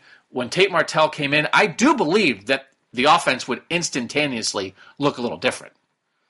Or do you think that if if Dwayne Haskins is playing against a good team and in two minutes into the second quarter, uh, someone steals his helmet and he has to spend the rest of the half looking for his helmet, and Tate Martell comes in. Would they run the ex- would it, would the offense look exactly the same with Tate as it just had looked with with Dwayne Haskins? no, I don't. I think it would have to change a little bit. Change a, change enough that fans would notice it. Yeah. but I do not think it would be a difficult transition. No, no, I don't think so. Because it's all built off the same stuff. Yes. Like, we've said it before. The ball's going to get snapped to Dwayne Haskins, and he's going to do all the same stuff that JT Barrett would have done on a read option. It's just that when he pulls the ball, instead of keeping it, he's going to throw it. But, like, everything else in the play kind of happens the same. So everything else in the play would kind of happen the same for Tate Martell. It's just that he'll probably run it.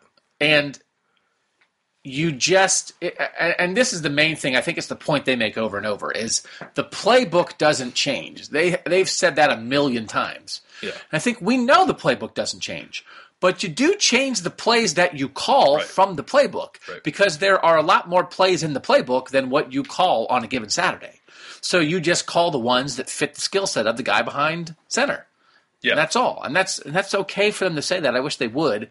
But we understand you're not making up Yeah, there's not two books Yeah, or three books, whatever. Yeah. but it's a big, thick book. Right.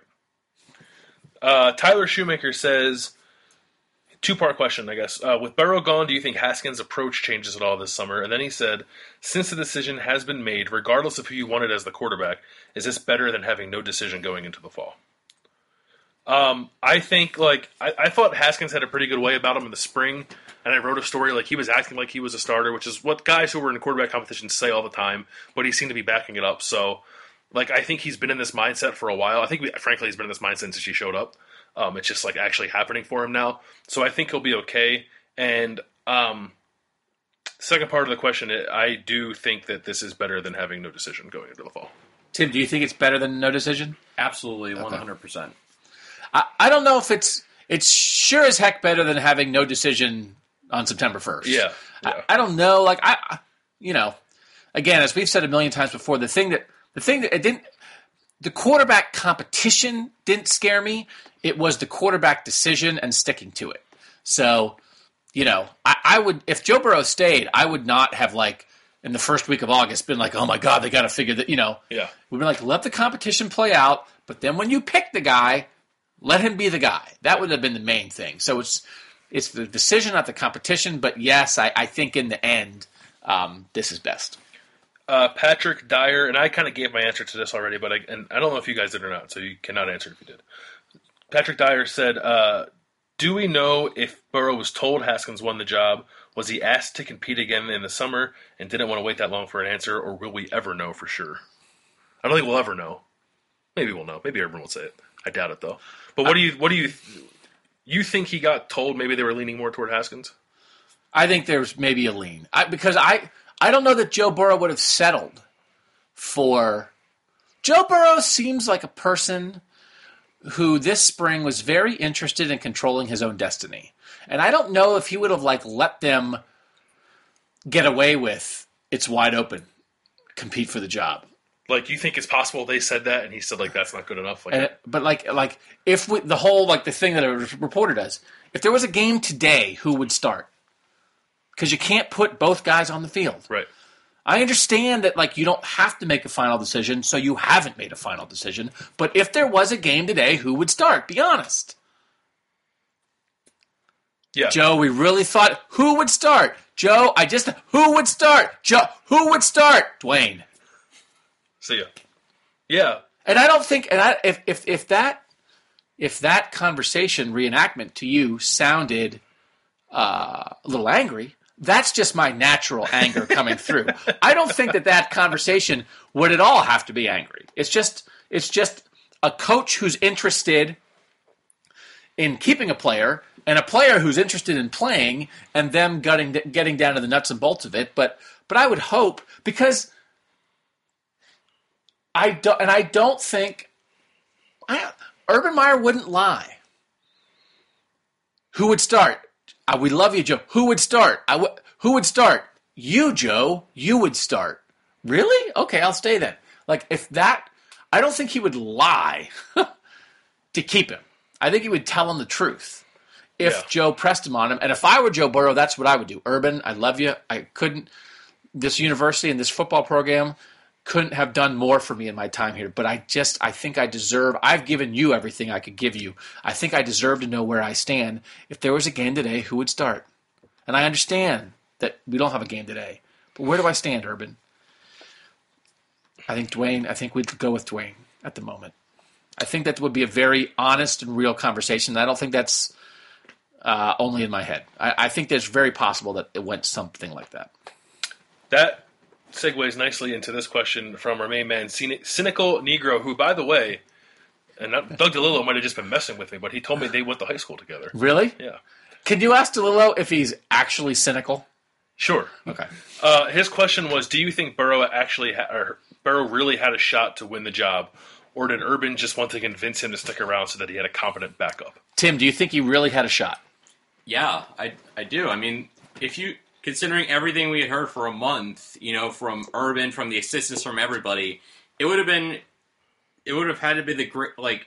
It, who would it benefit if Urban Meyer had gone to his assistants and been like, okay, Dwayne's our starter, but we're going to mess with everybody for the next six weeks. We're going to purposely tell we're all purposely going to say that you know no one separated themselves.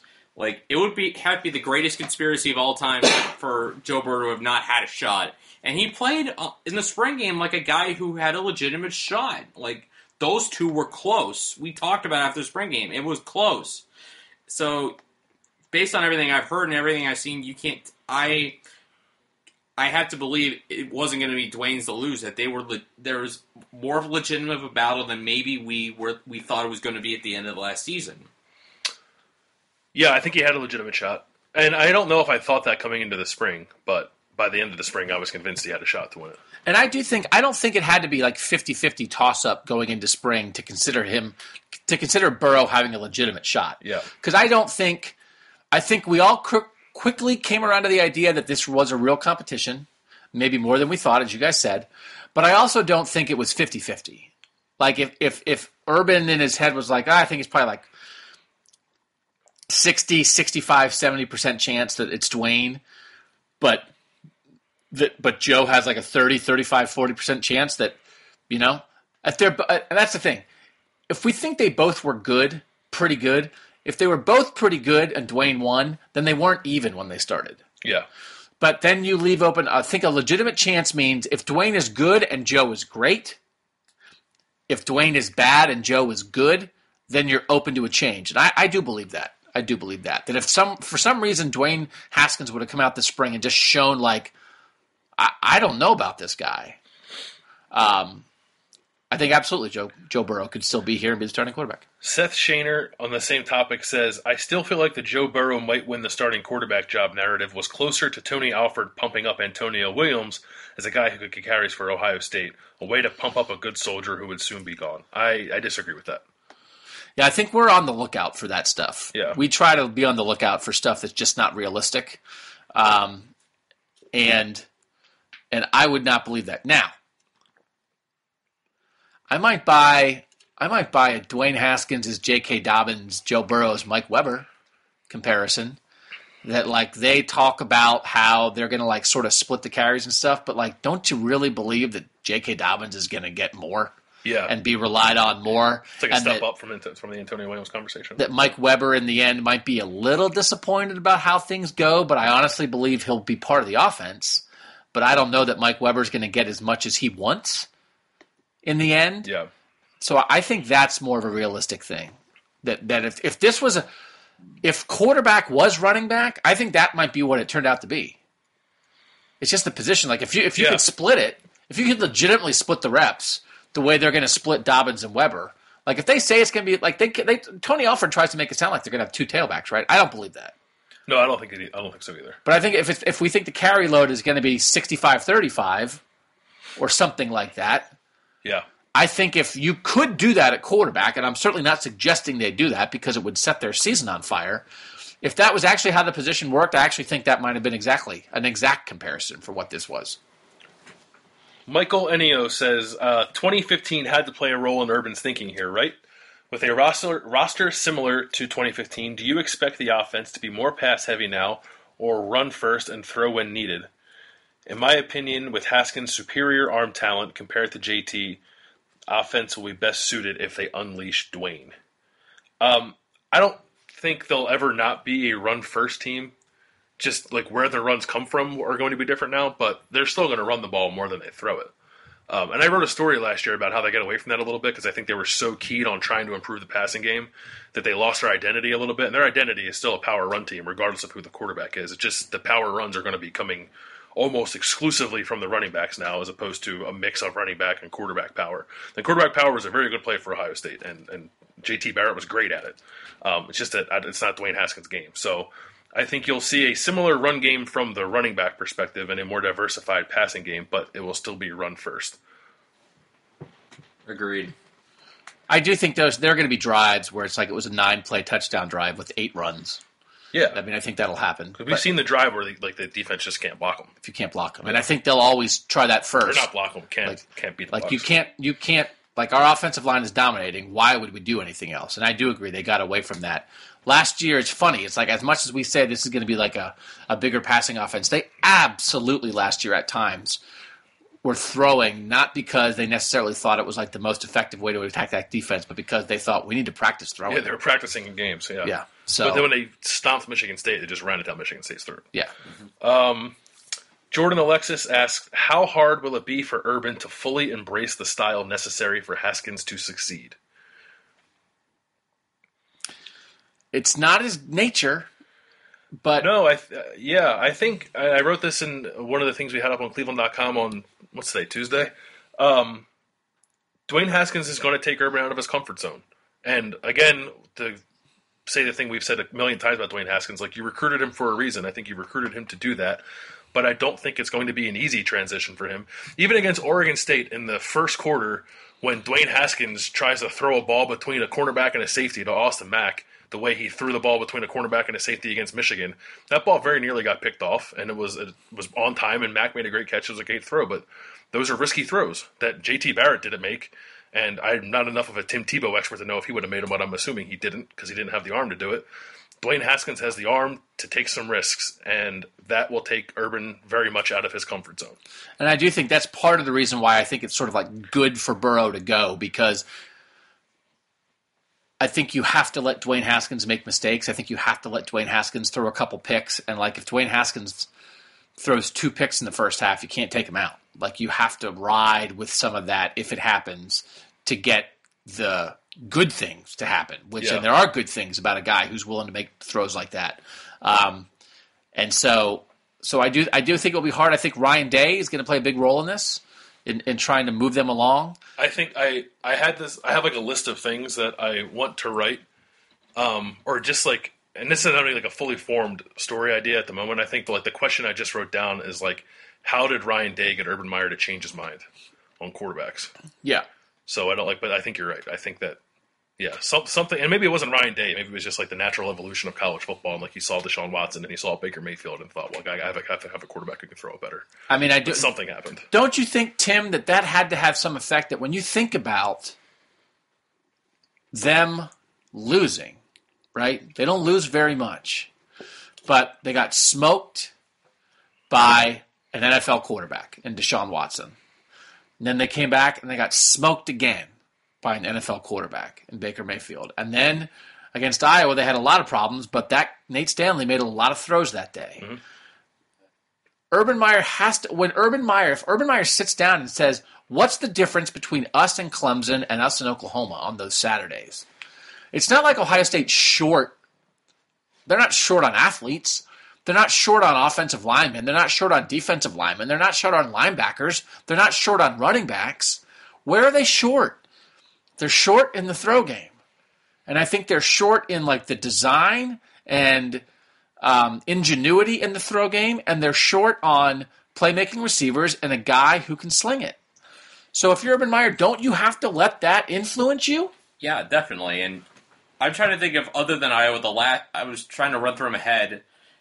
Outside of Iowa, the last time Ohio State lost, where throwing couldn't have helped them win the game. And I admit, there's a long list. I mean, if you exclude Iowa in 2011, you have to go back pretty far. Because historically, Ohio State has not had good throwers. I mean, I think I looked at the only first round quarterback Ohio State ever had was Art Schlichter, and that was way back in the 1980s. That's almost that's more than three decades Ohio State's gone without having a first round draft pick at quarterback. That's not the end all be all. They've had decent ones, but they haven't had a guy who can win games with his arm. And if you have that guy, it's almost impossible to defend him if he's accurate. They learned that the hard way with Baker Mayfield. They learned that the hard way with Deshaun Watson. And they've seen Watson and Tua Tagovailoa win national championships by throwing, albeit being risky, aggressive passers. And so I think, to your point, if you're Urban Meyer, you have to be like, okay, this is how we're trending now. I have to be, I have to be willing to live with that mistake if that potential, if that title potential, is available in Dwayne Haskins. I want to sit down with Urban and like, just wouldn't it be great to just like get a half hour with him Yeah. about like this like honest discussion about this kind of stuff, evolving your your evolving views on offense and what it takes to win. Yeah, I mean, I've tried to ask him about the court, and I, it's it's different because I've been asking about like recruiting and what you identify, but he is reluctant to say it at the podium, but I think if you really sat down with him, like just scheme like yeah. Just like getting over the top you know? Like we yeah like the idea of here we're saying we basically think that and i think a lot of people think you've got to you've got to have an elite thrower. When you get against the best of the best um, that really helps you. And and does he feel that way? I think the other part of, of that question too is about the quarterback run and like not having that. He called it the get out of jail free cards that everyone always called it, and he doesn't have it. Yep with Haskins. And I think that that's probably in the end the greater adjustment than than a quarterback who's willing to take more risk throwing the ball. So maybe we should have talked about that first. But I, I thought I wanted to. I sent you the story. I don't know if you read it um, the other day. It's from Ian Boyd on SB Nation, and he wrote about how the offense is going to go more pro style without JT Barrett. And he had a line in the story that I thought was good. It was uh, stopping the run game on third and one might be easier for defenses, but preventing a touchdown on second and one is going to be more complicated.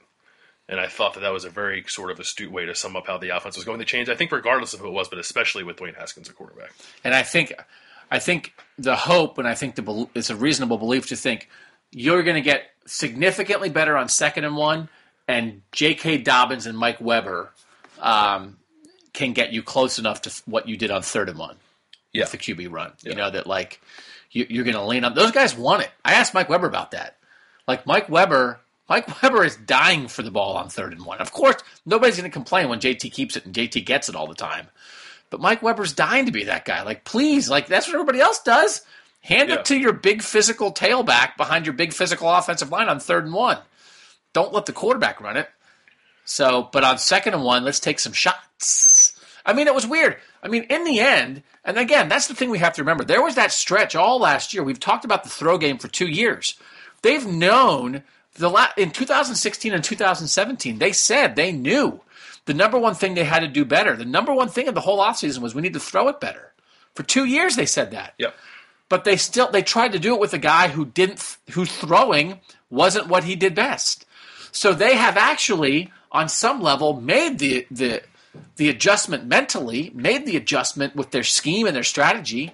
They just hadn't made the adjustment in personnel because they stuck with the veteran quarterback who wasn't a throw first quarterback.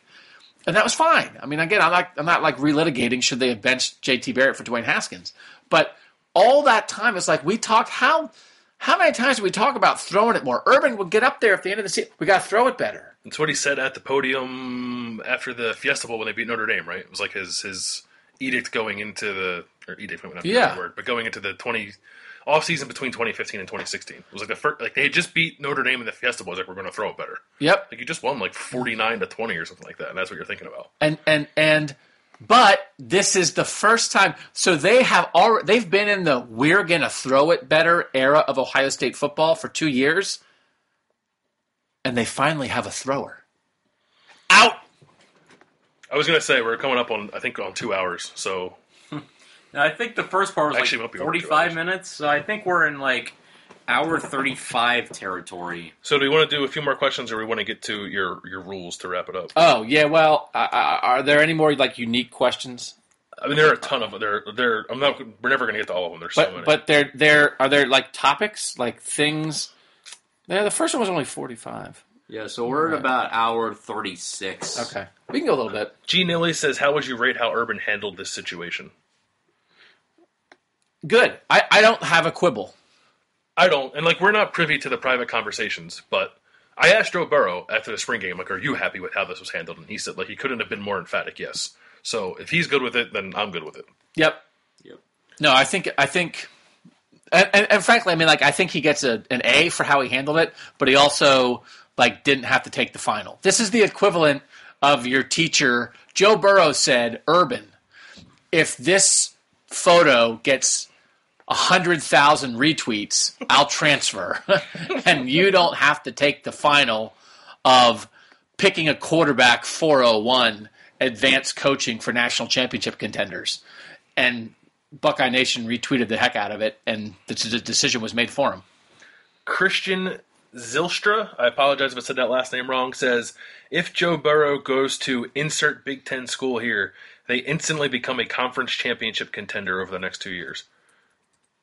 True or false? No, yes no, or it's no? just like a- what- He's what a team- statement. Oh, What oh, team, oh, fill oh, in the blank. oh, which, oh. which which Big Ten team instantly becomes a conference championship contender over the next Oh, easy. Rutgers. Rutgers. No. for all you know, for all we know, for all Joe Burrow knows, Rutgers. Um, Like I think we have like we'll we'll do more I think in depth stuff on the Big Ten, but people really like Wisconsin because Wisconsin has like everybody back. Like everyone's excited because they have Alex Hornibrook back and like their entire offensive line and Jonathan Taylor, which is like great. Um, I don't know. I think Joe Burrow can turn Nebraska into a contender. I think it's, I think the answer. I think it's like, I think the, it's the combination of, of Scott Frost and Joe Burrow. I think would do that. I, I don't know that there's another answer because, like, I mean, we could play like Michigan, you know, like, but Yeah, like realistic they- they things them, yeah. and things that actually could happen. Like, I don't, as I, we all think Joe Burrow's good. I said I think he's one of the best six, and we can talk about that too. You know, my thing like made a guy mad, right? I told you that. no Yeah. Um, made who mad? Like a, an Ohio State fan? No. There was like a basically the thing I wrote that we talked about in the podcast and that I wrote after the spring game that Ohio State has three of the best eight quarterbacks in the Big Ten. Yeah. Like that claim became a story on another beat. Oh, what beat? I'll tell you in a second. right. Uh, right after this, um, like I don't like if he went to Minnesota, I don't. He wouldn't. If he went to Rutgers, he wouldn't. Like maybe Maryland. Yeah, I was thinking Maryland. I mean, you've detailed Tim multiple times in this podcast their misery at quarterback last year, and I do think DJ Durkin's been upping the overall talent level there. Like, is Maryland somebody we should throw on the radar? I don't know. I don't know who they're. I mean, they don't need them, but They, they got the two quarterbacks in Pigr- Tyrrell Pigrome and Kasim Hill, who should be healthy, but I almost want to throw a hot take into that question and hot say take. nobody. There is no answer. And the reason I say there is no answer, I gotta admit, I have an answer. Joe Burrow is better than Alex Hornibrook. yeah, okay, well, I don't think there is no answer. Quite frankly, qualifies as a hot take. My hot take is there is no take. No, but explain. Explain why you say that. Well, Nebraska seems like the most likely option of the Big Ten. Nebraska's defense was terrible last year. Joe Burrow going there is not going to magically make Nebraska's defense good enough, no matter how many points the, the Cornhuskers score. And I just looked at their schedule. They play at Michigan, at Wisconsin, and at Ohio State. That sucks. Conference champion. You can't. Those are probably three losses for basically every other, almost any other team in the Big Ten. And you have three losses in the West. You're not going to Calling it right now. Nebraska wins at Michigan. Let me ask this though. We've seen Joe Burrow pull a tire. Oh yeah. Could Joe Burrow play both ways at Nebraska? Um, Yeah, I think like one of his brothers is a linebacker at Nebraska. Yeah. It's in the genes. His dad's a defensive coordinator. How hard is it really? I mean, it's not that hard. No, I, I imagine it's e- it's easy. Everyone does it. His dad's a defensive coordinator. Yeah. Joe Burrow is more prepared to play both ways than anybody in college football in the last like 90 years, outside of Chris Gamble. outside of Chris Gamble and Cam Johnston. and Charles Woodson and Jabril Peppers. Um, That was kind of my hot take. did I have a thing to say? Lukewarm at best. Well, I mean, You want? I want you to tell me the beat. Or Oh, that's the story. Okay. So I wrote that Ohio State has three of the best eight quarterbacks. Mm-hmm. And I said the other five were Shea Patterson at Michigan, Clayton Thorson at Northwestern, Brian Lewerke at Michigan State, Alex Hornibrook at Wisconsin, and McSorley. Trace McSorley at Penn State. And somehow, I don't know how it happened, but Brian Ferentz, the Iowa offensive coordinator, was like, we can get the story. Was like, well, this some guy in Columbus who must not get out very much said Ohio State has three of the best eight quarterbacks in the Big Ten and didn't say Nate Stanley. Well, I think Nate Stanley's pretty good. And then the guy, like Brian Lewerke, or Brian Ferentz doesn't know who the hell I am, but the guy who wrote the story for the Des Moines Register, like pulled my story up and like put my name in and said like this is what I wrote. And Brian Ferentz was mad at me that I didn't include Nate. That I basically said that Joe Burrow and Tate Martell were better than Nate Stanley we're talking about the same Brian Ferentz who was reprimanded by Kirk Ferentz for having an argument on the press box last season, though. for swearing. Right? Yeah. He got in trouble for swearing. Let me say this: if Brian Ferentz got in trouble for swearing, then we are kindred spirits. I don't think this should be driving us apart. I think it should be bringing us together. I'm trying to find. It's the like a quote. stepbrothers moment when you're like, did we just become best friends? Here, Yeah. Here. Okay. So, uh, Ferentz. This is from the It's from HawkCentral.com, which is the Des Moines Register. Chad uh, Le- Leistikow, is that how you say Yeah, his? Chad is a very nice guy. Chad votes in the preseason Big Ten poll that we do. Okay, so Ferentz pointed out that he read an article from quote or parentheses without naming him, Cleveland Plain Dealer writer Doug Lesmerises following Ohio State's April 14th spring game. The article examined a three-way battle in Columbus to succeed Big Ten Conference legend J.T. Barrett at quarterback. And here's the quote from Brian Ferentz. He said, "I know the world's not real big outside of Columbus. I understand that." But they mentioned that there are eight top quarterbacks in the Big Ten. They mentioned three of them are at Ohio State, and then they mentioned five other guys that I don't recall. And then he said, I really feel strongly that Nate Stanley is a very good football player, and he was not mentioned in the top eight, which surprised me. Nate Stanley. Against, Oh, wait, there's more. Oh, sorry. He says, and then he said, That's as close as you're going to get, get to me stirring up trouble again today. I guess what I'm saying is the Cleveland writer was wrong. Hmm. and I think Nate Stanley is at least the eighth best quarterback in the conference out of 14. Nate Stanley against Wisconsin. Wait, into the into the microphone. Nate Stanley against Wisconsin. 8 of 24, 41 yards. One pick. I mean, he lit up Ohio State, so So let's here, not pretend like he sucked. Three things. Three things. One is he lit up Ohio State, and it was not. And, and I did like I can't say that it wasn't like that. Nate Stanley slipped my mind, and I forgot he existed, and I didn't put him in there. I like chose not to put him in there um, because, as Tim noted, what was he against Boston College in their bowl game? He was 8 of 15 for 99 yards. His completion percentage is only 50%. If you want to point out a wart, he, can't, he has not completed 60% of his passes. So he killed Ohio State that day. But actually, ironically, I gave most of the credit for that on that day to Brian Ferentz. Brian Ferentz. Called a masterful game Brian Fellows. by uh, running play action and throwing the ball to the tight end. He was 20 of 31 for 226 yards and five touchdowns against Ohio State. Yeah. That was his second, his third best completion percentage game of of the season. So I also think he's big. Isn't he like six five or something? Like he's like a, he's Yeah, like Josh Six, Allen. six five, yeah. Six five two twelve. So so I get it, but I'm just astounded by like the word Iowa and Nate Stanley. Like how hard. So there's two things at play here. One is Brian Ferentz is listening right now. What up, Fair? or like somebody like put it in front of him, right? That like Yeah. hey, but like it's not like I said. It's not like I listed the guys they're better than. Like the name Nate Stanley and the word Iowa did not appear in that story, and I was writing it for like Ohio State people, and it's like the, like he had to go a long way to get offended by that. Yeah. Which again, I appreciate because I have gone a long way to be offended in the past. so my only hope is that this ends with Brian Ferentz being a guest on Buckeye Talk. That'd be great. Which I actually I'm probably going to call Iowa and ask if they would like to make that happen, and then we can like patch it up, get through it, and then just talk about swearing in the press box. And we could also ask him if he also gets an extra year tacked onto his contract like his dad every time Iowa wins four games. Are you? See, now we're not going to get him. Thanks a lot, Landis. And then, oh, can we get a duet with you two singing "People"? Let me tell you about my best friend. I don't have very many friends, so if Brian Ferentz wants to be friends with me, and also You're I both would, angry. yeah, Yeah. We're angry Iowans because my wife is from Iowa. When I'm in Iowa and I'm yelling in Iowa, which again they may not realize, Brian Ferentz may not realize my Iowa connection.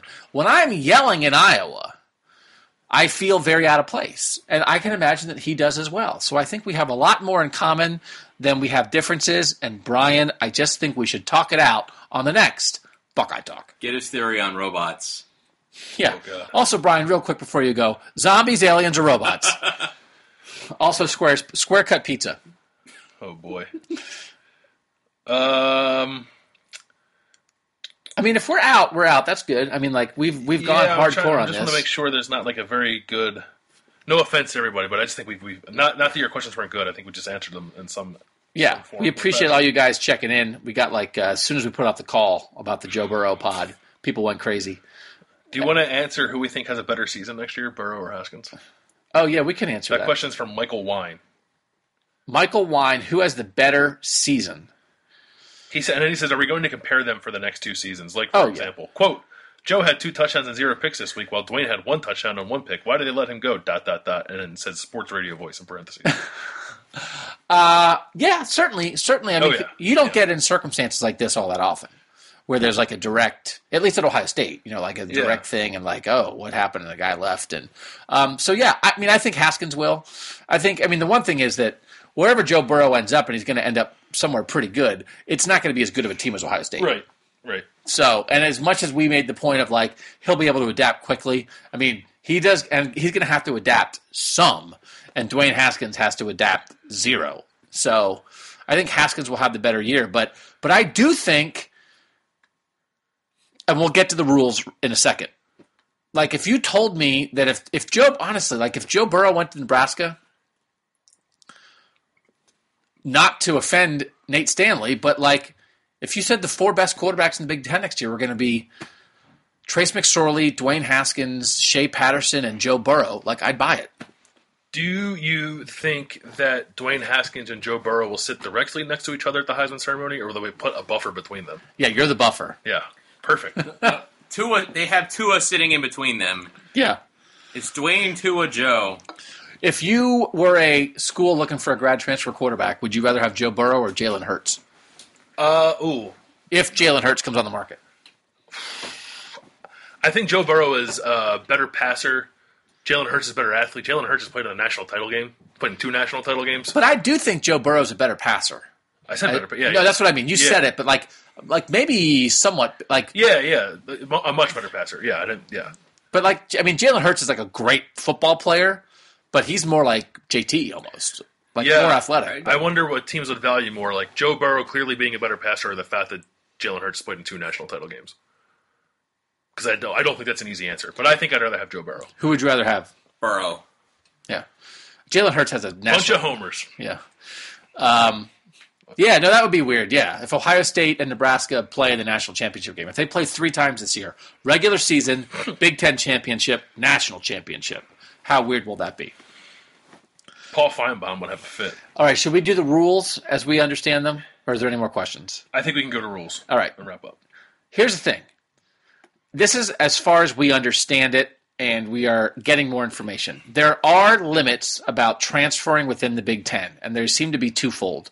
Number one is Ohio State would have to give Joe Burrow a full release, and that we did have a question earlier about if you are a grad transfer, do you still have to get a release from your school? Um, or are you f- absolutely free and clear because you graduated?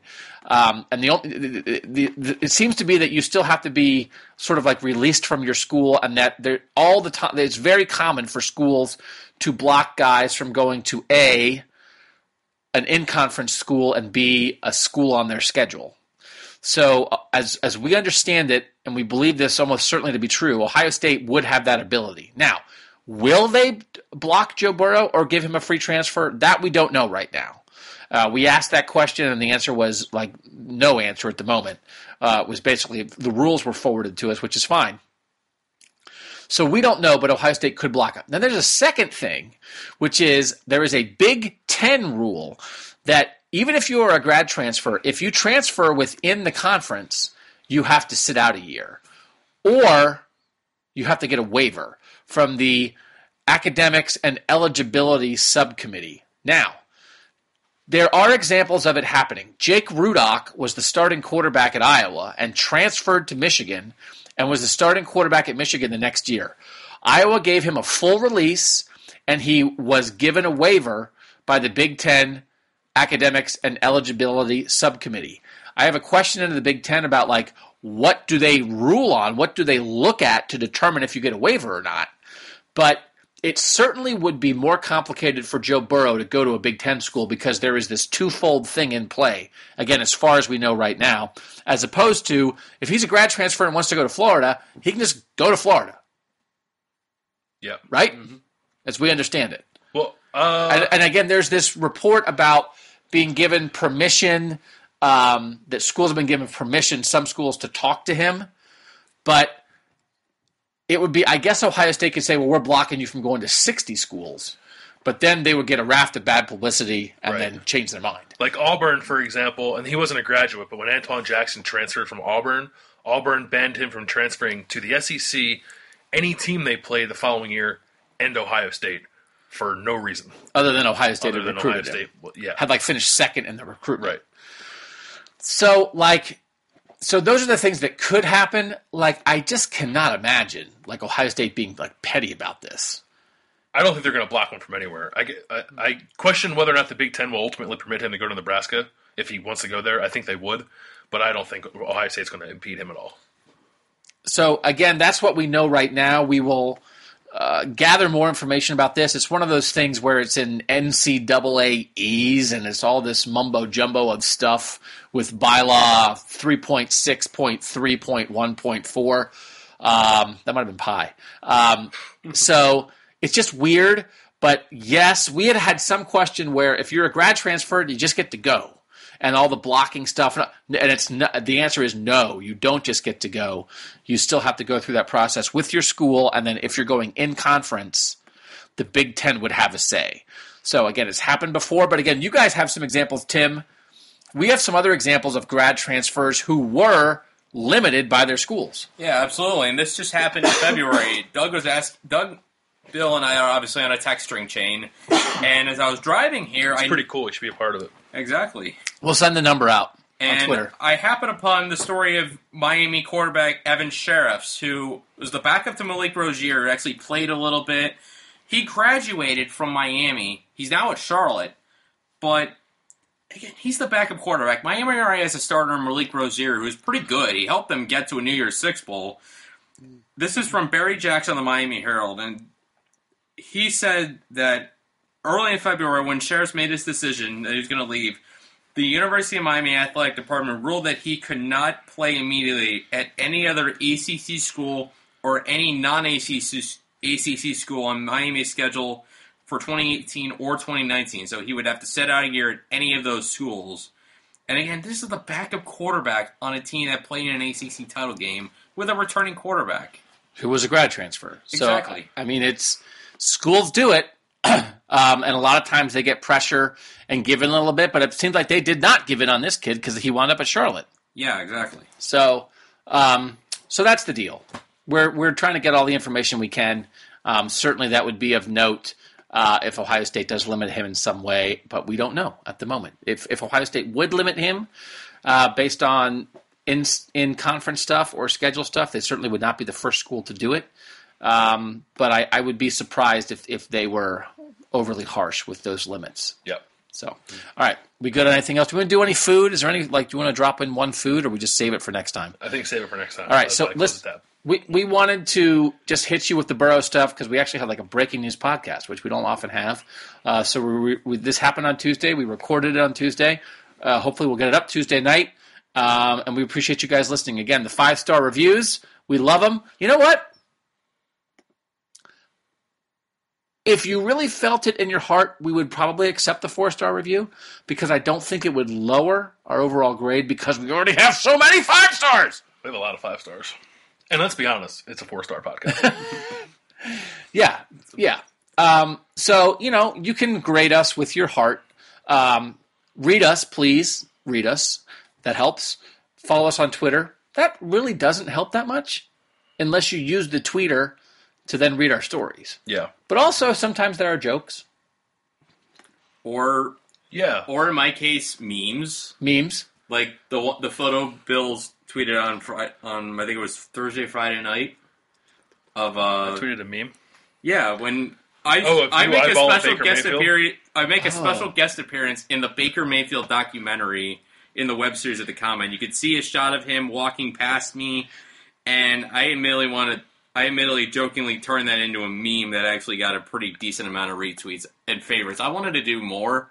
Like I want to have like that picture with the beginning of that song "Hello Darkness, My Old Friend." Nice. So if you have if you have one, send it. Cleveland.com's Hayden Grove also made an appearance in Beyond, behind Baker. Was he behind him? He was in front of him. Eh, weird. Um, all right. So thanks to you guys as always. Um, he's Bill Landis. He's Tim Bielik. I'm Doug Lesmerises. And goodbye and good luck to Joe Burrow. And that was Buckeye Talk.